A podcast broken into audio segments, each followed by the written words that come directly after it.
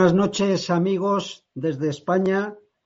Una vez más en estos programas que son los que más éxito tienen en nuestro canal, porque en ellos, en esta economía abierta, pues navegamos por las procelosas aguas de la macroeconomía y de la microeconomía y siempre acompañados pues por grandes analistas que eh, nos ayudan a navegar sin ir a pique, porque desde luego si uno se informa de la economía a través de los medios tradicionales, televisiones, radios y periódicos, pues seguramente acabe encallando en los arrecifes, arruinado y desesperado.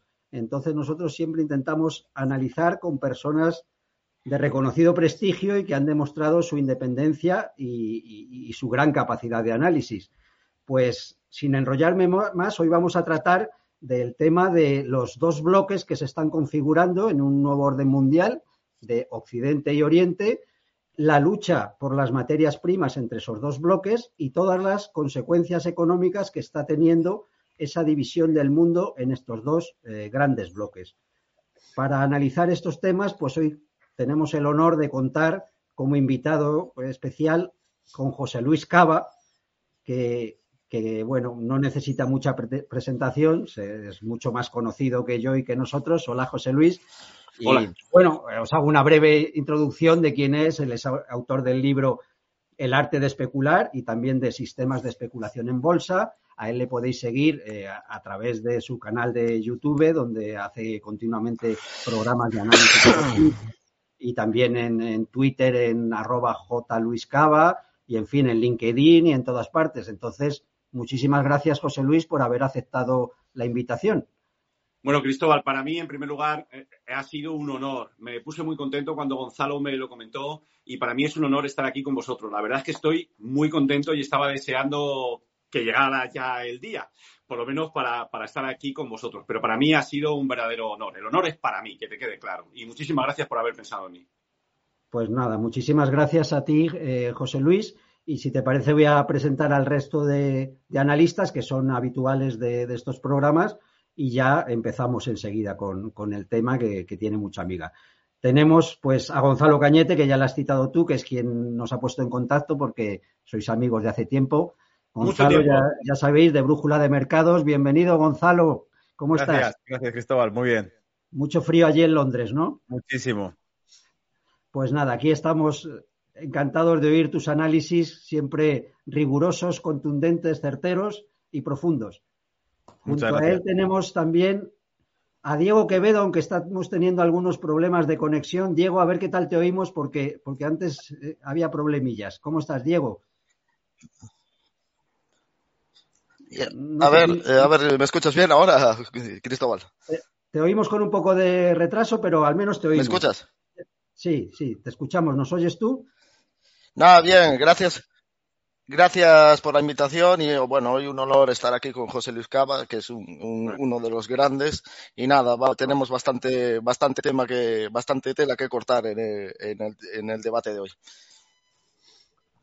Pues muchas gracias, Diego. Ya sabéis que a Diego le podéis seguir en la madriguera económica y también en, Twitter en su nueva cuenta, porque la personal creo que la tuvo que cerrar por, por problemillas. Eh, su cuenta es Trader Zone. Trader Zone. Si le queréis buscar y seguir en, Twitter. Y si no, pues su, canal, La Madriguera Económica. Y por último, presento a nuestro habitual analista desde Abu Dhabi, eh, Héctor Martín. ¿Cómo estás, Héctor? Bienvenido. Hola Cristóbal, hola compañeros. Pues nada, eh, aquí llevamos ya una temporada que no alcanzamos los 30 grados de máxima, hace un frío horrible, eh, gastándonos un patrimonio en congelante para el coche. y bueno, venga, vamos a ver eh, cómo se da cómo se da el debate de hoy con Gracias por contar conmigo una vez. A alguien se le ha metido por ahí un chirrido, pero bueno, creo que, nuestro realizador Iñaki está ahí al tanto para, solucionarlo, ya, ya se ha quitado. Bueno, pues vamos a empezar sin más. Y como siempre empezamos dándole la palabra a nuestro, a nuestro invitado, a José Luis. A ver qué pasa aquí que. Ahí, ahí estamos. José Luis, pues eh, vamos a, si te parece, empezamos con el tema de estos dos bloques, como lo ves, ese occidente por un lado eh, un Occidente que podríamos mm, decir que está en el globalismo. Hubo un intento de un globalismo de que, abarcara todo el planeta, pero parece que por los acontecimientos geopolíticos, por esa guerra y por otra serie de, de asuntos que hemos ido analizando en otros programas, pues aquí lo que se ha producido es una, eh, son dos bloques, ¿no? Uno sería este occidente globalista y por otro lado ese oriente que quiere, eh, bueno, pues que cada estado tenga, haya acuerdos entre ellos y que podríamos eh, configurar en, los, en Rusia, China, India y algunos otros países, ¿no? Quizás el mundo árabe, etcétera. Vamos a ver, el mundo árabe, pues ya sabes que está entre, entre las dos aguas, ya veremos por dónde sale. Entonces, nos gustaría primero pues oír que, cómo ves tú esa configuración de dos bloques, hacia dónde crees que va, en fin, por donde tú quieras. Vale, bueno, yo creo que puedo añadir más valor, sin perjuicio de que luego en la conversación entremos en otros temas, pero en el que me siento yo más seguro es en el tema económico, ¿de acuerdo? Entonces, efectivamente, nos encontramos con un imperio en declive que trata de asegurar su bloque y tenemos unas élites que quieren eliminar las raíces nacionales y crear un Estado global que está regido por unas élites que nadie ha elegido nadie, que nadie las ha elegido, y este podríamos decir que es Occidente. A mí me gustaría que nos fijásemos que el gran poder de Occidente, y concretamente el de Estados Unidos, en mi opinión, tal y como lo veo, es el dólar. Y sobre todo unos mercados de bonos muy desarrollados. Ese es, en mi opinión, desde el punto de vista económico, el gran poder. Además de la elevada renta pero lo que les caracteriza y de la riqueza, lo que en mi, modo de ver le caracteriza es el dólar y unos mercados de bonos muy desarrollados. Occidente, ya no lo dijo Hayek, desde el momento que abandonó el patrón oro, ahí está ya condenado. Anunció el comienzo de su final. Y claro, el otro bloque sabe perfectamente que donde más le duele a Occidente es ahí. Es lógico que para poder, para poder eh, atacar al dólar como papel de, como eh, moneda de reserva mundial, ellos eh, tienen que crear una moneda o tienen que unirse de alguna manera especial.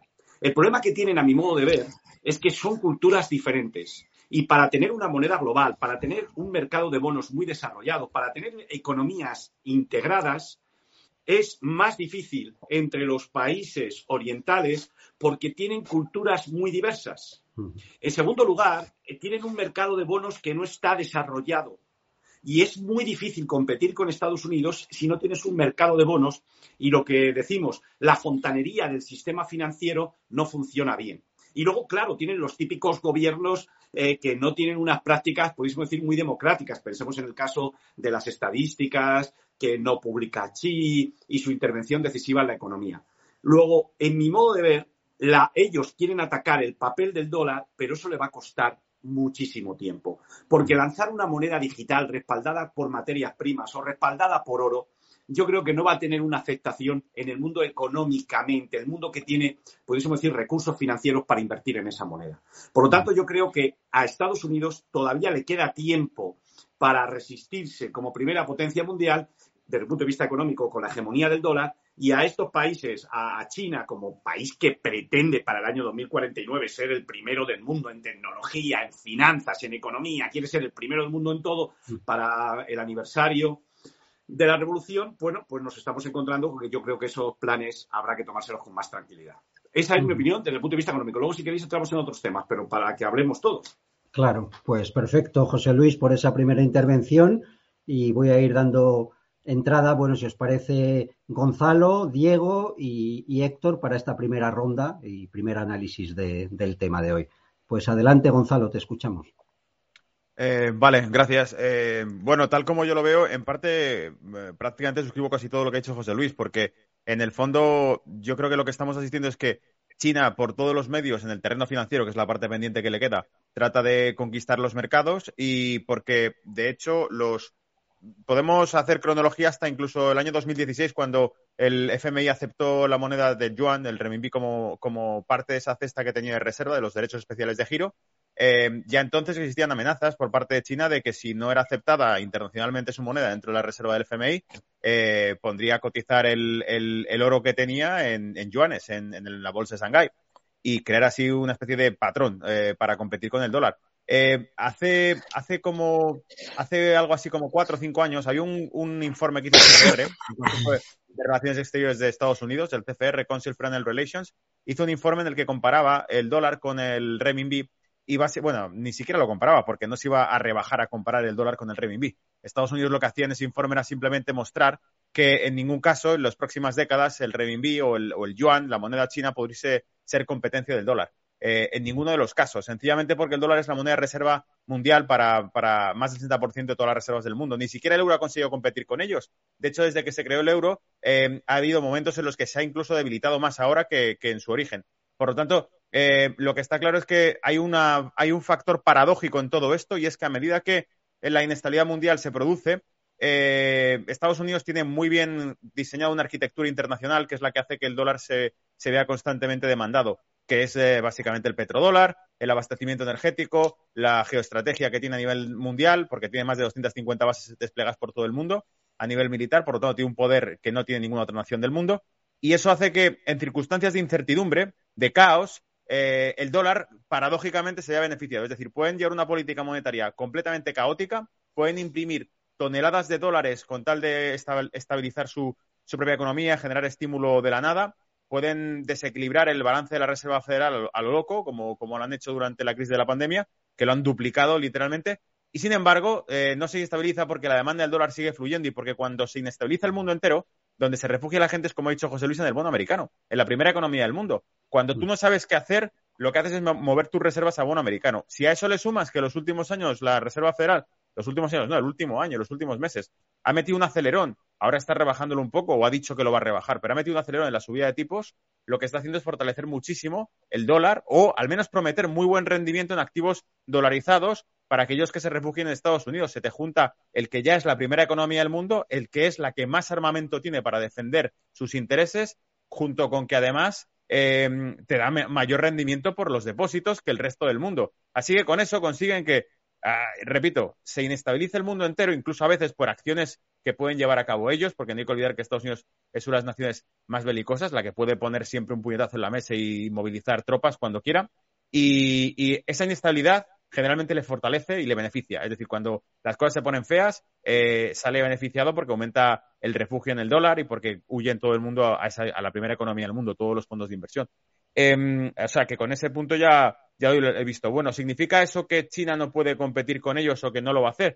No, en, absoluto. Significa que China se mueve de una forma muy estratégica y además muy largoplacista y creo que está perfectamente diseñada para. Eh, hace poco eh, lo publiqué por, creo que fue por Twitter, un artículo en el que mencionaban precisamente que el excedente eh, de materia prima que estaba acumulando Rusia por, por el cierre del mercado europeo eh, China le había ofrecido el comercializarlo con socios comerciales de China, es decir, a través de los acuerdos comerciales de China en América Latina, vender ese excedente a cambio de que ese comercio se realizase en yuanes. Por lo tanto, aquí están de nuevo utilizando las herramientas geoestratégicas para poder universalizar el yuan o tratar de, de, extenderlo, pese a que el yuan no es el dólar, el yuan no es una moneda como el dólar, evidentemente. El sector financiero americano sigue siendo el imperio y la primera potencia del mundo, pero China eh, se, adelanta a todos porque desarrolla tecnología de sobra. Hemos visto cómo el proyecto Yuan Digital va muy por delante del resto de Occidente. El sistema de control social, de crédito social de China va muy por delante del de Occidente. Occidente quiere hacer lo mismo con,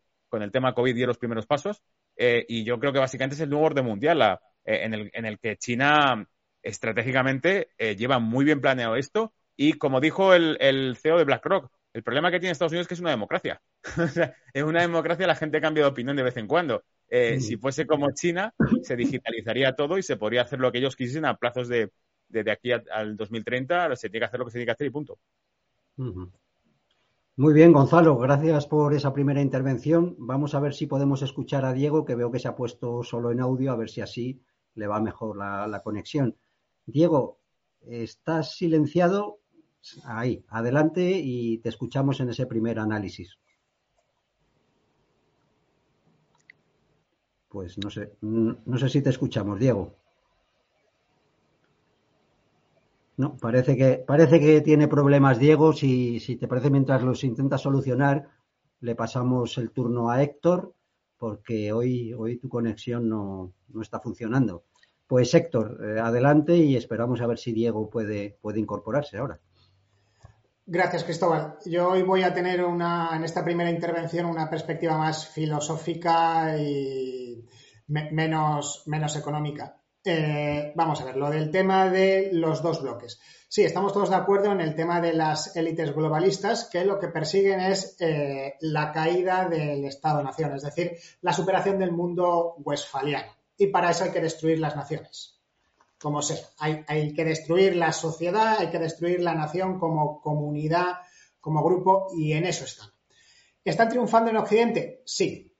¿Por qué? Porque Occidente ha perdido la religión, ha perdido la escala de valores, ha perdido un sistema de pensamiento. No hay pensamiento en Occidente, no hay creación. ¿Dónde no han podido entrar? No han podido entrar en el bloque oriental, donde sí hay religión, donde sí hay tradición, donde sí hay un sistema de pensamiento. Y como no han conseguido destruir eso, con eso no pueden. Por lo tanto, hay que tirar, hay que cortar por lo sano. Hay que montar el otro telón de acero en los Urales, vamos a decir, a, a grosso modo. Y la vieja idea del equilibrio europeo, que no puede haber un país que domine más que otro, ya sea España, ya sea Francia, ya sea Gran Bretaña después, pues ahora esa vieja idea del equilibrio europeo hay que aplicarlo al equilibrio mundial. No puede haber un bloque que eh, domine más que el otro. Siempre acabamos en lo mismo, siempre acabamos en el equilibrio de poderes. Occidente, eh, como digo, pues en principio dominado por las élites globalistas, con ahora mismo la República de los Estados Unidos eh, caída, sin que hayan funcionado los resortes eh, garantistas, ¿no? Y como bien decía José Luis Cava, con un crisol de culturas en el bloque oriental. Tenemos por un lado la milenaria China, tenemos por otro lado la centenaria Rusia, y tenemos por otro lado la India, que es el tercero en discordia, que es un país colonizado por los ingleses eh, y, por tanto, pues absolutamente destrozado. Las cosas como son. En cuanto, eh, en cuanto a lo que decía, ya, eh, no, lo digo porque yo los, los conozco bien también. Y sé de lo que son capaces y de lo que no. Los ingleses, dices, ¿no? No, no, los indios. los ingleses también los conozco bien, ah, de lo que son capaces y lo que no. Pero, ahora estaba hablando de los indios. Eh, respecto a lo que decía José Luis de em, que el, bloque oriental, China, no tiene un mercado de bonos eh, desarrollado. Bueno, pues eso habrá que, haber, que irlo creando poco a poco, como en su día, a principios de los 80, se creó en España. ¿Eh? Hay que, se puede hasta obligar por ley a las entidades financieras a comprar un determinado porcentaje de su activo en bonos, en, bonos del Estado. Se puede ir creando un mercado primario y luego se, acaba creando un mercado secundario, pues como se creó en España con, con aquellos anuncios del Tesoro Público que era yo pequeño, me acuerdo que anunciaban las obligaciones del Estado a largo plazo y los bonos del Estado a medio plazo. Y, y todo aquello, ¿no? Eh, ¿Le falta todavía a China y al yuan para desbancar a los Estados Unidos? Sí, claro, claro que le falta. El hegemón mundial no cae, no cae en cinco minutos. Si es que no, va a caer de momento. Vamos a, vamos a un equilibrio, tanto en lo económico como en lo social, como también en lo militar, porque de la misma manera que no se puede ganar una guerra contra Rusia, no se puede ganar una guerra contra por muy cabezones que nos eh, pongamos. Eh, respecto a lo que comentaba eh, Gonzalo, de que los capitales se refugian en el dólar en caso de crisis, ese es el motivo por el que siempre Estados Unidos es el primero en, entrar en todas las crisis y el primero en salir.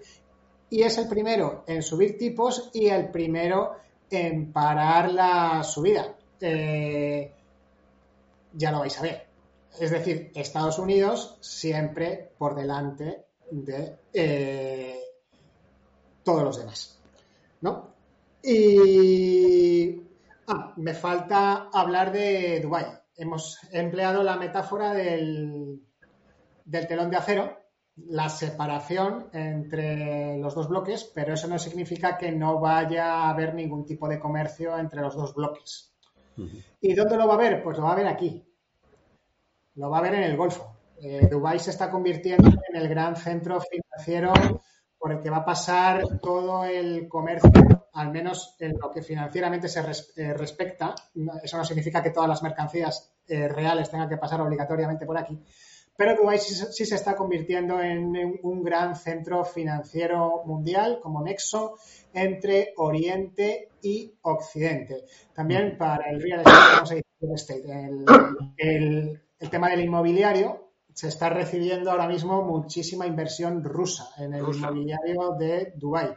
Los precios están por las nubes, tanto de compra como de alquiler. No ocurre lo mismo en Abu Dhabi porque Abu Dhabi funciona diferente. ¿Vale? Eh, entonces, eh, yo creo que aquí, en, el, Golfo en el Golfo Pérsico, los países petroleros, eh, Emiratos Árabes Unidos, Arabia, que es el más importante, Kuwait, Irán, Irak, mm, van a tener que ir mm, vendiendo su petróleo a ambos lados.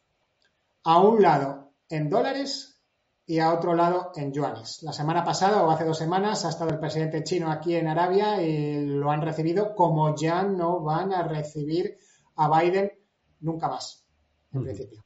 Entonces, esa es mi visión de hacia dónde va el mundo. Occidente, por un lado, globalismo, eh, Estado-nación con acuerdos entre los principales estados en el lado oriental y el mundo árabe en el medio, haciendo mercado. A todas las bandas. Aquí, donde está el petróleo, nadie puede tocar. Claro. Pues gracias, Héctor. Vamos a darle palabra a Diego a ver si ha conseguido solucionar esos problemillas. Eh, Diego, no sé, a ver, te activamos el micrófono. Adelante, Diego, a ver si te oímos ahora. A ver si hay suerte. Nada. Pues lo siento, Diego, no, no te oímos, seguimos igual. Está, hay problemas hoy ahí en, en Galicia. No sé si es el temporal o qué, pero no conseguimos oírte. Mira que lo siento. Pues nada, yo deciros si queréis alguno añadir algo respecto. Y ahora, Diego, si, si consigues solucionarlo, te doy, te doy voz, pero mientras tanto, si alguno queréis comentar algo de lo que los demás han añadido. Adelante. a, mí, a mí la idea que acaba de decir esto de Dubái me encanta, ¿no? Y esto sabe perfectamente la cantidad de rusos que están cambiando su residencia o creando su segunda residencia ahí en Dubái. Y lo más importante es que está trayendo talento, está trayendo capital humano a Dubái. Y además, eh, tú, Héctor, corrígeme, por lo que yo sé, también los proyectos de, toda, de, de monedas digitales lo tienen muy desarrollado y debemos de tenerlo en cuenta porque en el momento que los bancos centrales lancen sus monedas digitales, que en mi opinión hay que ponerse claramente en contra de ellas, sin perjuicio de que hablemos si queréis, yo creo que la gente va a querer moverse hacia monedas digitales que no estén controladas por los bancos centrales. Entonces, a mí particularmente, yo como inversor o como persona que está un poquito metido en el mundo financiero, yo no tomaría un renminbi digital ni tampoco tomaría una moneda rusa digital. Sin embargo, a lo mejor sí que me interesaría eh, si hubiera liquidez suficiente y da la sensación, por lo que tú estás diciendo, Héctor, que si se convierte en un centro de la magnitud que tú has sugerido, yo creo que darían mucha liquidez a una moneda digital emitida por ellos. Y si estuviera respaldada por petróleo, a mí me parece que tendría un gran interés. Por lo que hace referencia al mercado de bonos, estoy de acuerdo contigo, pero me vas a permitir que haga un matiz para dejarlo claro. La clave, la clave para desarrollar un mercado de bonos es la liquidez. Fijaros ahora mismo que, con la subida tan fuerte de tipos de interés que está desplegando el sistema de la Reserva Federal, se está cargando la liquidez del mercado de bonos y el mercado de bonos es débil. Como haga un des... O sea, yo lo que creo es que van a frenar la subida de tipo de interés, entre otras cosas, porque el mercado de bonos, la liquidez se está desplomando y como Estados Unidos estropee su mercado de bonos, va a estar acelerando mm, el recorrido que le quede a, a, China y a Rusia para desarrollar su mercado de bonos mientras el propio se lo están deteriorando. Por lo tanto, yo creo que las subidas de tipo de interés a mí me da la sensación ahora mismo está hablando Powell y yo no sé lo que está diciendo, pero a mí me da la sensación de que esta gente, la subida de tipo de interés ya se ha acabado, porque como sigan adelante, van a fastidiar el mercado de bonos y van a dar mucha ventaja a Rusia y a, y a China. Y en este sentido, recordar, y tú, Gonzalo, que estás en el Reino Unido, lo sabes mejor que yo, cómo el Banco de Inglaterra tuvo que ir a rescatar y dar liquidez en el mercado de bonos ingleses porque estaba, no había liquidez en el mercado y se estaban hundiendo los precios. Incluso los bancos, en un momento determinado, dejaron de, cotizar hipotecas. ¿De acuerdo? Por lo tanto, ojito los mercados de bonos, ojito, ojito a la fontanería. Yo me fijo mucho en los, lo digo para aquellas personas que estén interesados en esta materia, me fijo mucho en lo que dice eh, el estratega jefe, me parece que es eh, Zorstar, Gonzalo, tú seguro que lo conoces mejor que yo, que está en Credit Suisse y se ocupa del, del análisis o el seguimiento de los tipos de interés a corto plazo. Este hombre presta mucha atención a la fontanería de los mercados financieros y, por supuesto, luego, si queréis, abrimos el melón del oro, ¿no? Por lo tanto, yo creo que lo de los mercados de bonos, cuidadito y desarrollar una moneda que atraiga a la gente, porque los occidentales, a pesar de que controlan la narrativa las élites y los medios de comunicación nos van a vender las monedas digitales emitidas por los bancos centrales, yo como inversor creo que un país que pueda emitir su moneda respaldada por oro y que sea serio, que no te desconfiemos de él, como puedo desconfiar de China o puedo desconfiar de Rusia, puede ser una buena idea. Muy bien, eh, José Luis. Pues eh, Héctor creo que ha pedido palabra, así que adelante, Héctor. Sí, no, una pregunta para José Luis. Acabas de comentar lo de la falta de liquidez en los mercados de bonos. Eh, vamos a ver, los tipos están subiendo, por lo tanto el precio de los bonos está yendo abajo. Por lo tanto, los bonos están baratos de comprar. Por otro lado, tenemos amenaza de crisis, ¿vale? Y lo lógico es que el capital se traslade de la bolsa al mercado de bonos. Eh, entonces, esto no lo encajo muy bien, claro, aquí viene mi pregunta, no lo encajo muy bien eh, con la falta de liquidez que comentas del mercado de bonos. Si puedes desarrollarlo un poco para que gente más torpe como yo te podamos seguir, pues apreciado. Bueno, bueno, eso es una tontería, es una tontería. Si me permites, Héctor, lo voy a poner con un ejemplo para que se vea. Por ejemplo, imagínate lo que está pasando, te, voy a contar lo que está pasando en el mercado de bonos. Eh, tú imagínate que yo soy un fondo de inversión y tengo que deshacerme de 500 millones de dólares en bono americano. Si yo meto la orden por la pantalla y los 500 millones de bonos se venden a un cambio similar al que había antes de que yo metiera la orden, ese mercado es líquido. Si yo meto la orden y la tengo que fraccionar, ese mercado no es líquido.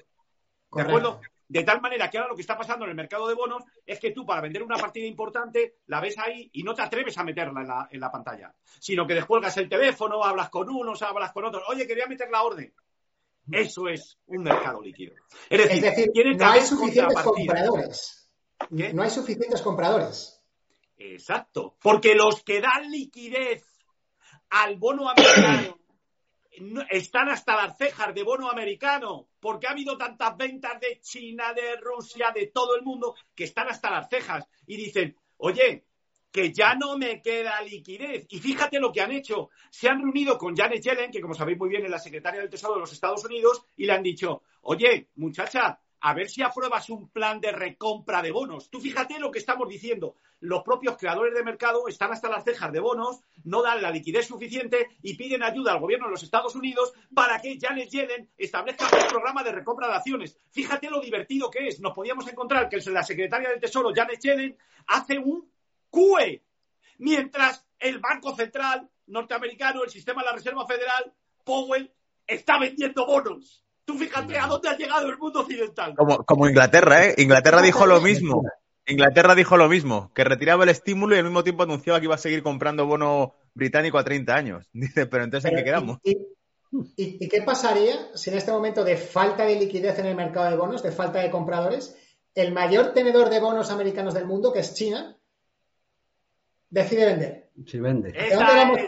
ahí, ahí, ahí, ahí. Esa es la buena sigo razonando. Si ahora China se pone a vender las reservas de oro que tiene, se carga. de oro no, de oro no, de oro no, de, bonos.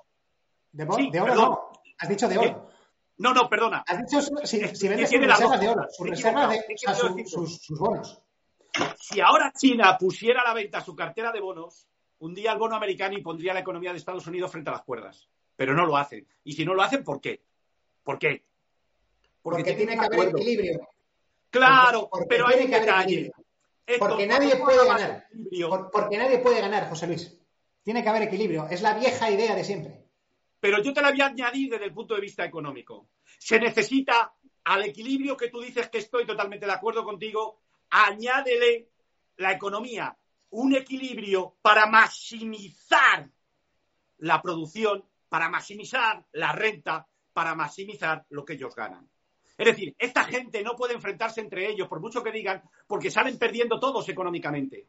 Aquí lo que se trata es, no seáis brutos, élites, no seáis brutas, buscar el equilibrio, pero maximizando la producción, maximizando la actividad económica y, por lo tanto, maximizando la renta. Eso es lo que les hace llegar al equilibrio, aparte de los temas militares que yo desconozco. Muy bien, muy claro. Pues vamos a intentarlo otra vez con Diego, que veo que, ahora se ha conectado a través del móvil solo con audio y a ver si conseguimos escucharte. Diego. Adelante, Diego. Oh, ¿Me escucháis ahora? ¿Me escucháis mejor? Ah, perfecto, alto y claro. ¿Me escuchas? Adelante. Sí, sí. Vale, aleluya. Yo creo, yo creo que es del ordenador, que ya hay que ir dándole una jubilación. Pero bueno, mira, eh, antes, contó, antes comentaba José Luis Cava eh, sobre Zoltan Pozza, que es el, el analista Diego, eso era. De, fontanería eh, monetaria de Credit Suisse. Bueno, yo vi una, vi hace dos meses, dos, tres meses, un debate con su profesor de, de, de, política monetaria, fontanería monetaria, Perry Merlin, y él hablaba no de una sustitución del dólar, es decir, como divisa, como divisa no de, reserva mundial, sino como una divisa de intercambio de comercio mundial, pero él hablaba de la importancia de las reservas eh, monetarias, que no solo iba a ser el dólar, es decir, que iba a haber pues un aumento un, un, o, equivale, o una equivalencia, pues de, lo que él decía, de reservas eh, de materias primas, es decir, oro, plata, eh, eh, metales preciosos, eh, tierras raras, etcétera, y que eh, iba a cambiar ese concepto, ese concepto de lo que es la reserva, donde, como bien hablaba José Luis Cava, que ahora mismo se utilizan los valores del Tesoro de Estados Unidos. ¿Por qué? Porque se utilizan los valores del Tesoro de Estados Unidos. Porque es la garantía más de más calidad que tenemos ahora mismo en el sistema, porque la Reserva Federal eh, actúa como una entidad libre de riesgo, es decir, puede crear todos los pasivos que quiera de balance sin tener que tener activos de contraparte para garantizar ese balance. Por lo cual, en momentos de crisis o de incertidumbre, pues todo el mundo se, recurre a, proteger en, la Reserva Federal. Es por lo que hemos visto ese auténtico despegue de los repos inversos, etcétera, etcétera, etcétera. Estos problemas que nos está diciendo la economía, que nos está mostrando problemas. Todo esto que estamos viendo es el sistema eurodólar. Eh, todos los dólares, todos estos, todos estos eh, préstamos que se hacen los bancos.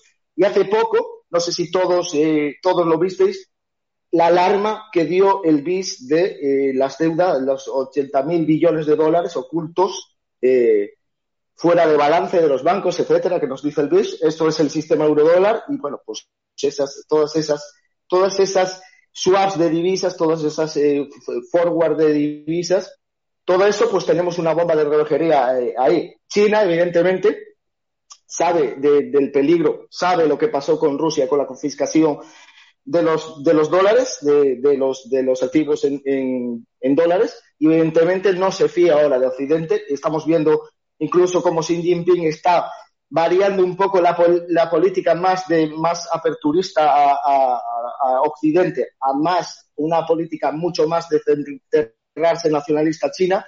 Incluso se ha visto lo que ha pasado con, con eh, hace poco en, en, el Congreso eh, en China, eh, llevándose a, ahora mismo no me acuerdo el nombre, que se lo llevaron de, del Congreso. Ya, lo vimos, lo vimos. Pues es, eso es un indicativo de que China, pues evidentemente ya no se fía absolutamente de Occidente y evidentemente va a buscar, pues crear eh, un tipo de, o crear, eh, pues otro sistema paralelo al, que tiene Occidente. Lo estamos viendo con la Organización de Cooperación de Shanghái, como los BRICS, etcétera, etcétera.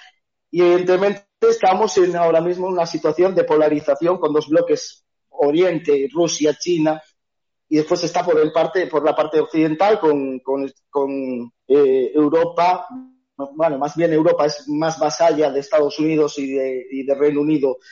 Y después está, pues, por otra parte, eh, el AUKUS con Australia, Reino Unido y, y, Estados Unidos, los propios Estados Unidos. Y esto es, esto es lo que estamos viendo. Esto es más que es partiendo de la geopolítica, y de pues eh, un poquito lo que decía T. Graham Allison con la trampa de Tucídides cuando un, la, la, potencia que es que es hegemónica, que en teoría en decadencia, que en este caso sería Estados Unidos, pues ve amenazada su hegemonía. Y evidentemente, pues eh, eh China lo que se quiere garantizar es, pues esa es lo que decía Zoltán esas, esas reservas, esas reservas de materias primas y equivalen, que equivalen al dólar. Y eso es un poquito por el camino que yo creo que estamos viendo, que Zoltán Pols ahora ha, dicho, y es, evidentemente es un poquito lo que estamos viendo ahora mismo en este choque de dos bloques claramente, y este pasar de un mundo unipolar donde Estados Unidos eh, era la hegemonía a un mundo multipolar, y yo creo que pues nos vienen, nos vienen momentos más eh, bastante interesantes.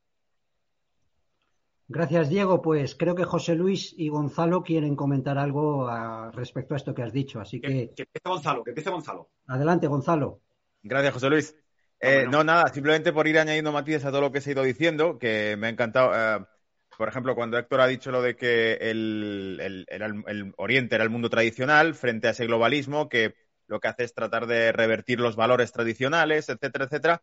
Y además me, me viene a la cabeza que el malo de la película, el que la televisión nos dice que es el señor, que es el malo de todo esto, que es el señor Putin, eh, hace, hace meses, eh, uno de los comentarios que dio en los discursos que el señor Borrell en Europa no nos deja escuchar porque somos mentes vulnerables y podemos vernos confundidas por lo que dicen los rusos, eh, Putin dijo que asistían desde Rusia, veían estupefactos cómo los, valores tradicionales de Occidente se iban dinamitando poco a poco. Es decir, nos encontramos en que eh, las, la, eh, tenemos unos países en Occidente que están invirtiendo recursos, educación, formación y fondos en, en educar a la población con pronombres, con distinguir los eh, 42 tipos de género, con una serie de debates, eh, incluso la, la hormona, hormona, hormonar a niños para, ¿no? para poder cambiarles de sexo, este, este tipo de cosas, ¿no? Entonces, todo este tipo de cosas que están ocurriendo en Occidente y que son, número uno, en la agenda, prioridad máxima de los estados, y que nadie sabe dónde han salido porque tampoco se vio, yo no recuerdo, a la población pidiendo ese tipo de medidas. Sí puedes recordar a lo mejor la población pidiendo trabajo, ¿no? Pidiendo progreso, pidiendo crecimiento, pidiendo futuro, pero, pero la gente demandando que se hormonase a niños para que pudiesen cambiar de sexo, yo creo que no era una demanda, ¿no? No era, no era parte de esas demandas. Entonces, cuando vemos que esa es el, el, la agenda occidente, eh, es lo que, lo que ha dicho Héctor, que pasa por la, la desaparición del Estado-Nación.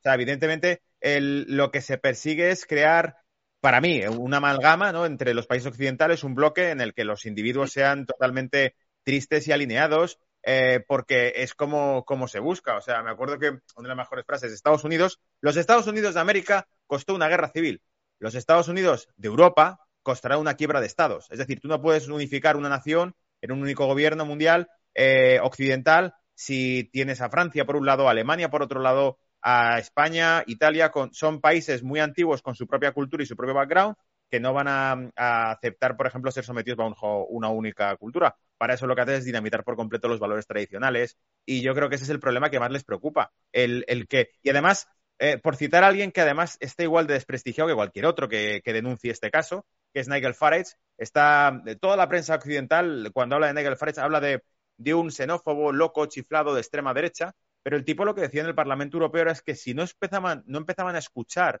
a la población europea, sus demandas, sus anhelos, si no empezaban a escucharla y seguían gobernando Europa como la Unión Soviética Europea, porque dice que los mismos monstruos que salieron de la Unión Soviética son los que están sentados en el Parlamento Europeo actualmente. Si no empezaban a escuchar a la gente de Europa, acabarían surgiendo eh, los fantasmas del pasado, los nacionalismos, es decir, acabarían demandando quemar la bandera europea, las naciones, habría eh, un, una derecha en Italia que diría, ya no más con todo esto, porque demandamos volver a nuestros valores tradicionales, como eh, ya no puedo identificarme ni con mi sexo, ni con el hecho de que soy madre, ni con el hecho de que soy una mujer católica, fue básicamente lo que dijo la actual presidenta de Italia, ¿no? Que esa era su identidad y que se le quitaban eso y la convertía en un ciudadano X, eh, perdía prácticamente sus raíces y lo que les unía entre ellos. O sea que yo creo que esto es, volviendo al tema, eh, como decía eh, en este caso Héctor, filosófico de todo esto, yo creo que es la parte esencial de, todo el tema. Y luego lo que ha dicho Diego de que China no se fía, China no se fía y China no se fía, lo ha dicho en varias ocasiones porque ha visto lo que ha ocurrido con Rusia. Eh, estamos asistiendo constantemente a cómo las reglas internacionales se rompen constantemente por unos y por otros. O sea, la invasión de Rusia a Ucrania fue una ruptura de las reglas internacionales, pero es que esa ruptura de las reglas internacionales se lleva produciendo durante décadas por parte, por parte de Occidente y nunca ha pasado nada. En el sentido, me explico. Por ejemplo, en 2014, cuando eh, Rusia demandaba eh, 3.000 millones de dólares que debía a Ucrania, y Ucrania fue, eh, recibió crédito por parte de Estados Unidos y por parte del FMI, porque no hay que olvidar que todo esto empieza en 2014, la película, Estados Unidos se va allí a jugar un poco, como ahora se está yendo a Taiwán, lo hemos dicho en otros programas, pero básicamente calienta, calienta la olla yéndose a, a, Ucrania y jugando con Ucrania a armamento, a entrenamiento, a la OTAN, venga, vamos a dar armamento nuclear. Eh, y todo, y apoyando a un cambio de gobierno radical como en Ucrania en 2014, el FMI autorizó un crédito de 5.000 millones de dólares a Ucrania. Pero, según las reglas, no se puede autorizar un crédito a ningún país que le deba dinero a terceros. Es decir, se autoriza crédito para que salde sus cuentas lo primero. Eso ha sido el FMI con Grecia, eso ha sido el FMI con la Troika y con todo. Siempre ha sido primero hacerse cargo de los acreedores. En el caso de Rusia, no. En el caso de Rusia no importa. Desde 1947, los, eh, los estatutos del FMI establecen que lo primero es saldar cuentas con terceros. Llegan, prestan 5.000 millones de dólares y dicen, a Ucrania, o sea, a Rusia da igual lo que le debas, no se lo tienes que pagar. Por lo tanto, se llevan pasando por el foro, claro, las reglas internacionales mucho tiempo. China ve todo esto, no desde la guerra de Ucrania, no desde la congelación de 300.000 millones de dólares de activos rusos, que por cierto la Unión Europea ahora lucha por poder entregárselos a Ucrania, ese dinero bloqueado, que ya sería rizar el rizo. Y la Unión Europea no hace nada de esto por su propio voto, lo hace porque evidentemente la están empujando hacia ello, porque se utiliza como ariete contra Rusia por parte de Estados Unidos. Porque si uno mira simplemente los intereses geoestratégicos, geopolíticos de Europa, le han volado las tuberías a, Alemania. O sea, lo repito una vez más, las tuberías que suministraban combustible a Alemania han sido voladas en pedazos. Y esto Donald Trump lo dijo en 2018, en, precisamente en una reunión de la OTAN. Donald Trump dijo que es que Alemania compraba al año 100.000 millones de dólares en combustible a Rusia y que eso no podía ser así porque eh, eh, eh, la OTAN protegía a Alemania de los rusos. Y dijo, si eso es así, entonces nosotros quitamos la protección que tenemos de Alemania, quitamos la protección de Europa disolvemos la OTAN y os buscáis la vida vosotros y lidiáis con los rusos vosotros. Pero esa era un poco la parte de palanca en la que Donald Trump dijo, tendremos que hacer algo al respecto. Es decir, el objetivo era, como también lo dijo la que fue secretaria de Defensa de la administración de Bush, que dijo que eh, efectivamente si se, suspendía el comercio de energía entre Rusia y Europa, eh, Europa se quedaría sin energía.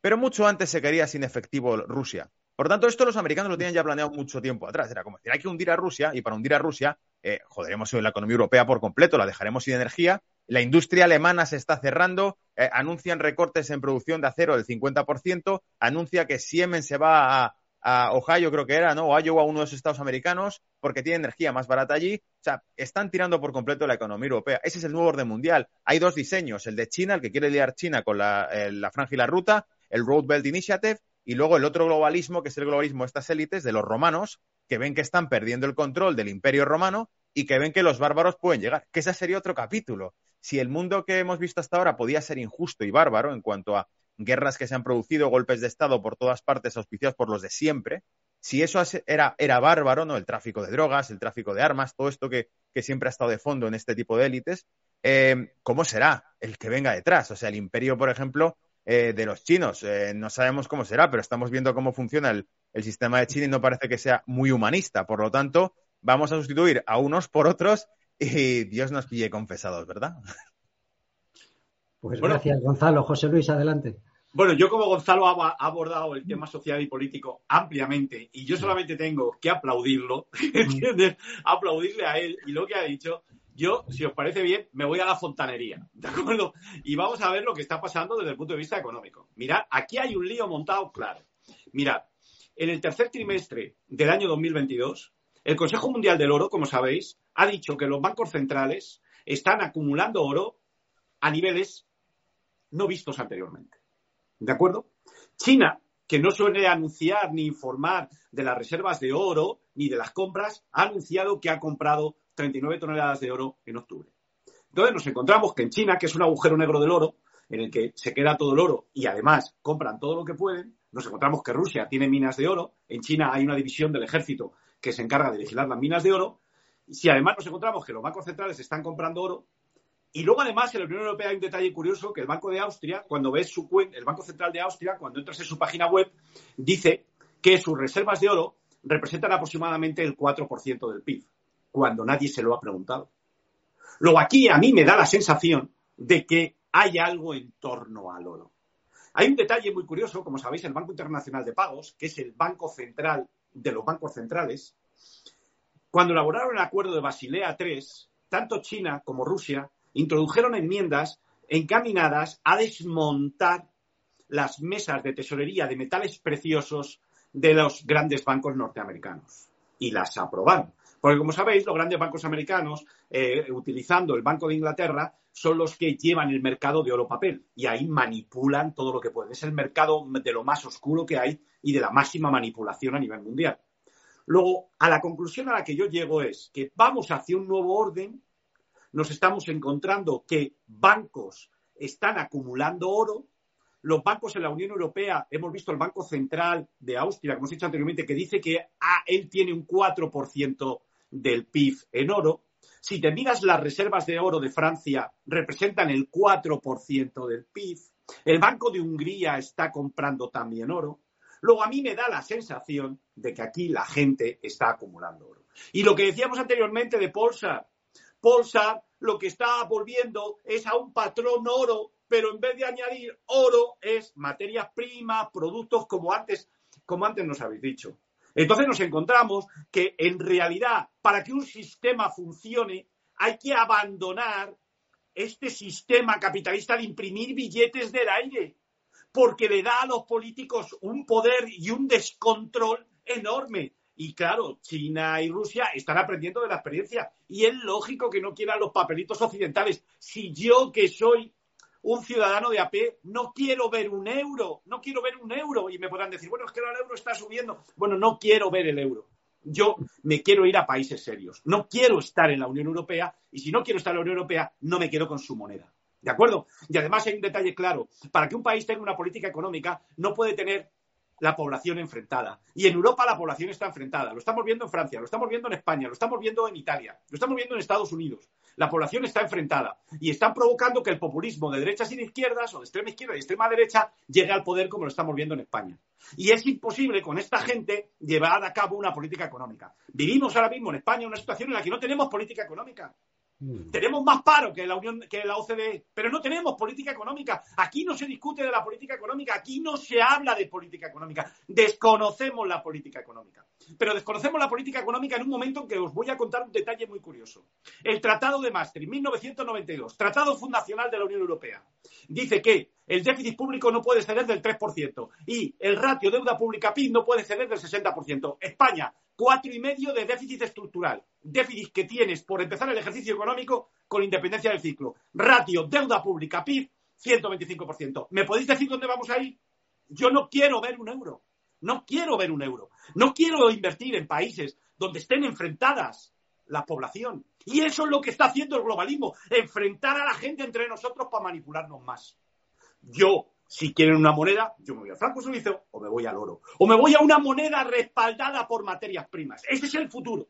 Aquí podemos hablar de las grandes cosas, como ha dicho Gonzalo. Pero yo como inversor de a pie, ¿cómo me defiendo? ¿Cómo defiendo mi patrimonio de estas élites sin vergüenzas? ¿Cómo me defiendo? ¿Cómo me defiendo? Pues hay una pista. Fíjate en los bancos centrales. Citar el oro y el movimiento del oro a un banquero central es como la luz del sol a un vampiro. Luego yo me voy al oro, me voy a países donde la población no esté enfrentada. Suiza. Pero Europa no se puede ir a Suiza. Es que incumple el Tratado de Maastricht Alemania. Italia, campeona de Europa. Segunda, España. Y tercera, la Francia de Mbappé.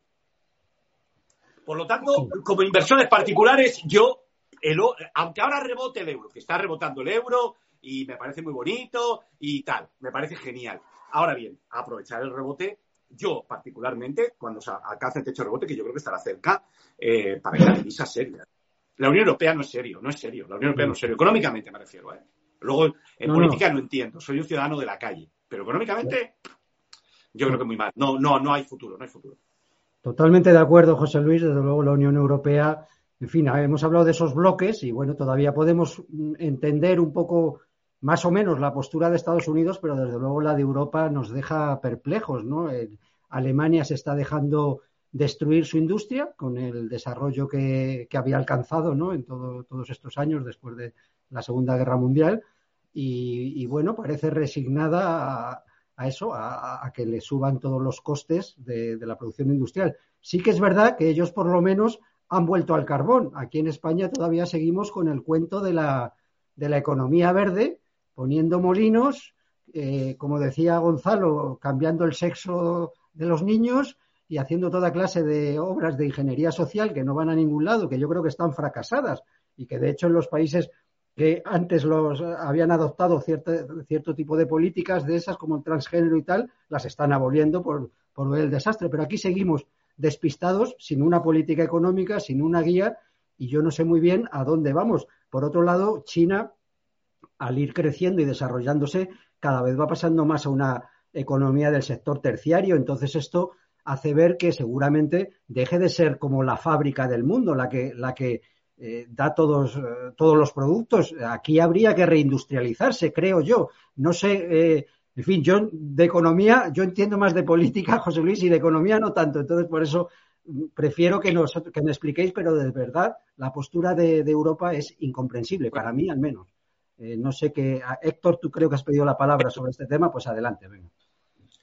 Venga, sí. Eh, no, estoy, estoy de acuerdo con lo que ha dicho José Luis eh, del oro y de abandonar el euro.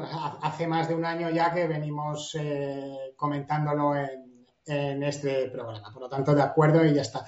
Respecto al tema que estabas introduciendo, claro, veníamos de un mundo con el hegemón Estados Unidos, única primera potencia mundial, vamos a decir, y eh, tanto Estados Unidos como la Unión Europea con economías muy terciarizadas ya, ¿no? Cuando un país se desarrolla, primero es un país agrícola, luego pasa a ser un país industrial y al final se convierte en un país de servicios.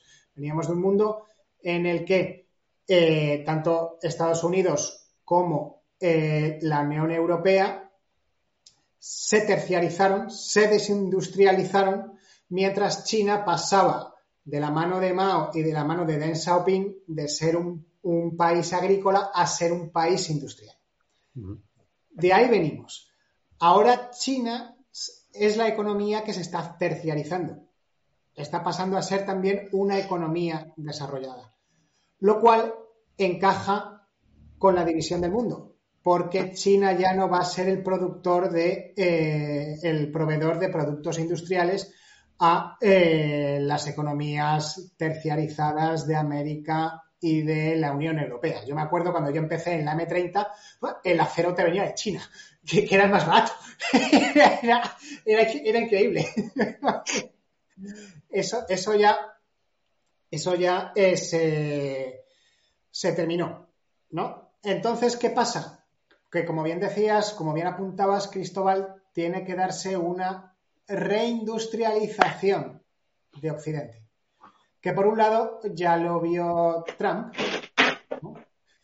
y, por eso pasó a una política más mercantilista. También hicimos aquí programas hace dos años eh, respecto a eso cuando, cuando empezábamos.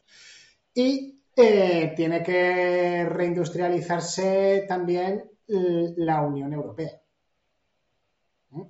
Alemania lo está empezando a ver. Y bueno, pues Alemania, como bien decías, eh, ya ha cambiado su, política energética. ¿eh?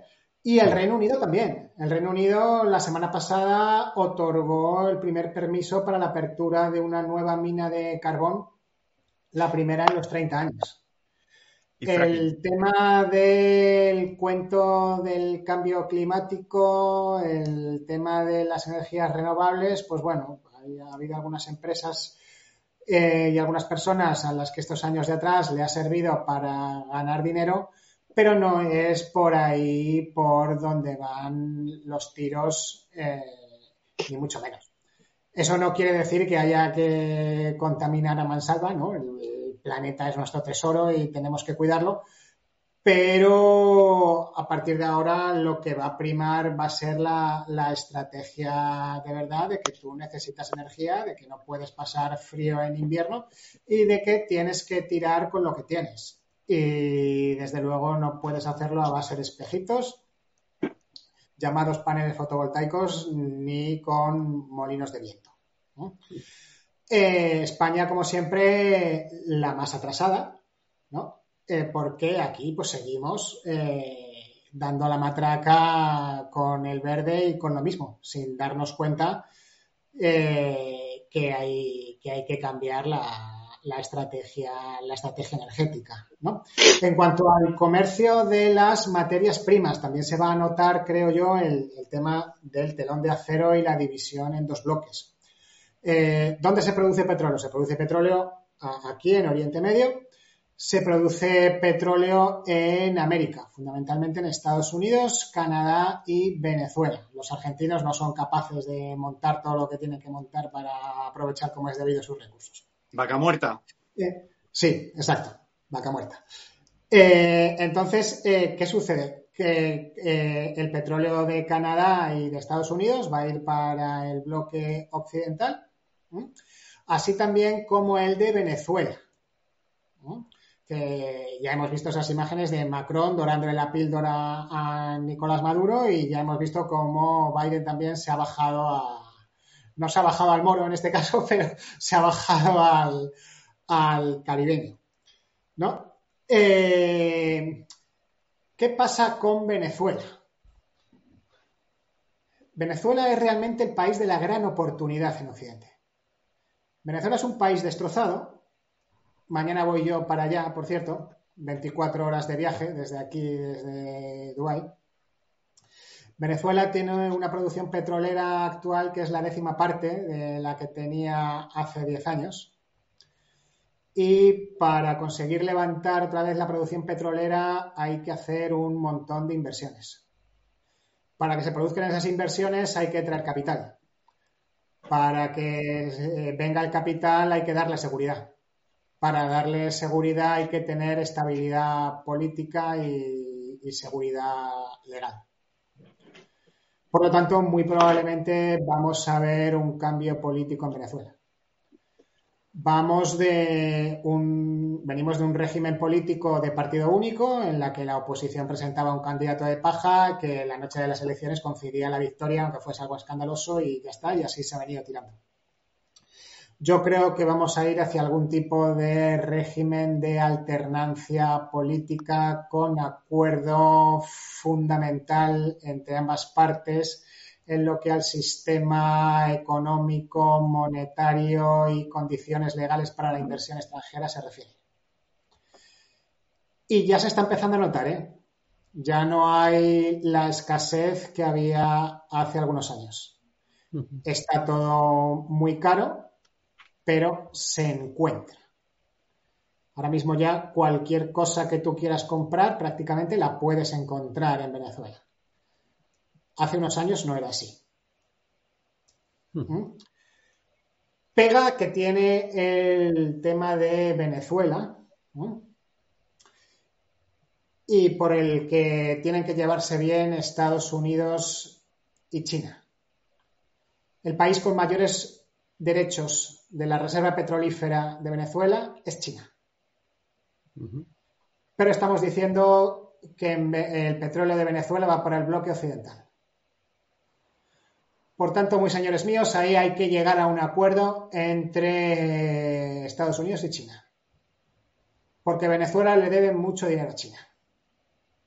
Porque China, a finales del siglo pasado y a principios de este siglo, invirtió muchísimo dinero en petróleo. Allí el, campo de Sinovensa, eh, sobre todo 200.000 200, barriles al día. ¿Vale? Eso no se hace en tres días. Entonces ese es un punto en el que para satisfacer el nuevo orden mundial de bloques, algo habrá que ofrecer a China para que no dé la lata por ejemplo, que el petróleo se pueda comerciar en yuanes. Muy bien. Pues ahí lo dejo. Gracias. Gracias, Héctor. Adelante, José Luis. Bueno, eh, habéis dicho que el salto de China al sector servicios. Sí. Estoy de acuerdo con vosotros, pero antes hay que pasar una etapa. Y es la siguiente. El fuerte crecimiento experimentado por China eh, durante estos últimos años se ha debido a la entrada de capital exterior, se ha debido a la entrada de inversiones. Entonces, ese dinero ahora no está fluyendo a China. Es más, los capitales están saliendo de China. Por tanto, será difícil que China repita las tasas de crecimiento que hemos dicho. Y para hacer el tránsito a, ese sector servicios que vosotros decís que tiene lógica, pero partimos de un punto que está muy distante. Ahora mismo su economía tiene problemas y lo que tienen que hacer antes de nada es relanzar el consumo doméstico. Porque como la inversión no la van a poder llevar a cabo, el crecimiento del PIB se va a deteriorar. Entonces necesitan incrementar el consumo doméstico. Y luego cuando esa situación la estabilice, luego ya veremos dónde vamos. ¿De acuerdo? Por lo tanto, en principio esto. En segundo lugar, en la economía china, como vosotros sabéis perfectamente, aproximadamente el 20, estoy hablando de memoria, 20-25% es el sector inmobiliario. Y sabéis los problemas que tiene ahora mismo de todo el, el sector inmobiliario que van a tener que ir al rescate de empresas. Y en tercer lugar, tenemos los déficits públicos de los gobiernos locales, que están falseados y no nos lo creemos. Luego, yo lo que creo es que China, antes de llegar a ese sector servicios, tiene que atravesar un desierto. Es cómo va a sustituir la inversión como motor de crecimiento económico por el consumo doméstico, en un entorno en que la actividad económica global se está contrayendo y en un entorno en el que su propia contabilidad pública no es creíble y tiene un montón de déficit público. Por lo tanto, esto apoya la tesis de lo que dice Héctor. China y Estados Unidos tienen que estar un acuerdo para provocar que la tasa de crecimiento global se recupere, porque lo necesitan todos. ¿De acuerdo? Y luego habéis dicho la reindustrialización de Europa. Fantástico, fantástico. Y ahora voy a hacer yo la pregunta que hace cualquier director financiero. ¿Y de dónde sacamos el dinero, Cristóbal? Yo no lo tengo. Yo tampoco. Entonces, aquí viene la clave. Es que esto es muy importante, porque mirad, en marzo del año que viene se van a reunir en la comisión para hablar de cómo rebajar las deudas públicas que tienen con respecto al PIB los países de la Unión Europea, que todos han incumplido el Tratado de Maastricht. Luego nos estamos encontrando que para llevar a cabo esa reindustrialización, para llevar a cabo ese, hay que hacer inversiones y hay que financiarlas.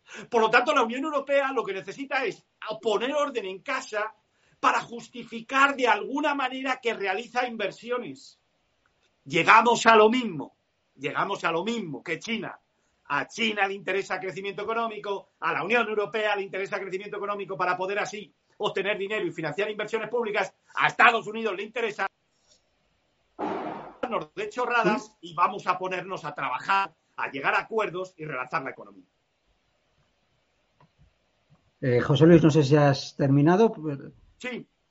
Pues me gustaría escuchar a Diego a ver si, le va bien la conexión, y a Gonzalo sobre este tema. Luego ya entramos en el tema de energía, aunque Héctor lo ha, adelantado un poco con la cuestión Venezuela, pero sí sobre esto que me parece muy interesante que nos has explicado de que tú no ves, o sea, tú ves un proceso largo el que, el que China pase a ese sector terciario y, que efectivamente cómo reindustrializamos Europa, ¿no? Sobre todo con la clase política que tenemos en Europa, ¿no? Esto parece nuestro gran obstáculo. Adelante, Diego, te escuchamos. ¿Sí, me escucháis? Sí, te oímos. ¿Me escucháis? Vale.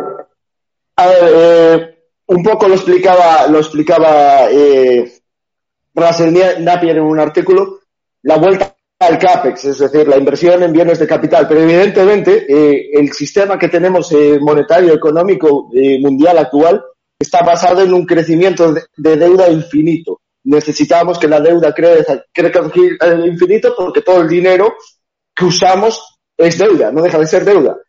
Si no se crea deuda, pues cuando, como lo que estamos viendo, se producen todos estos shocks eh, monetarios, se produce todo este shock eh, económico, lo que nos puede conducir a una, una recesión. Evidentemente, a China, a ser exportadora, eh, como se comentaba, la fábrica mundial, interesa que la economía siga creciendo.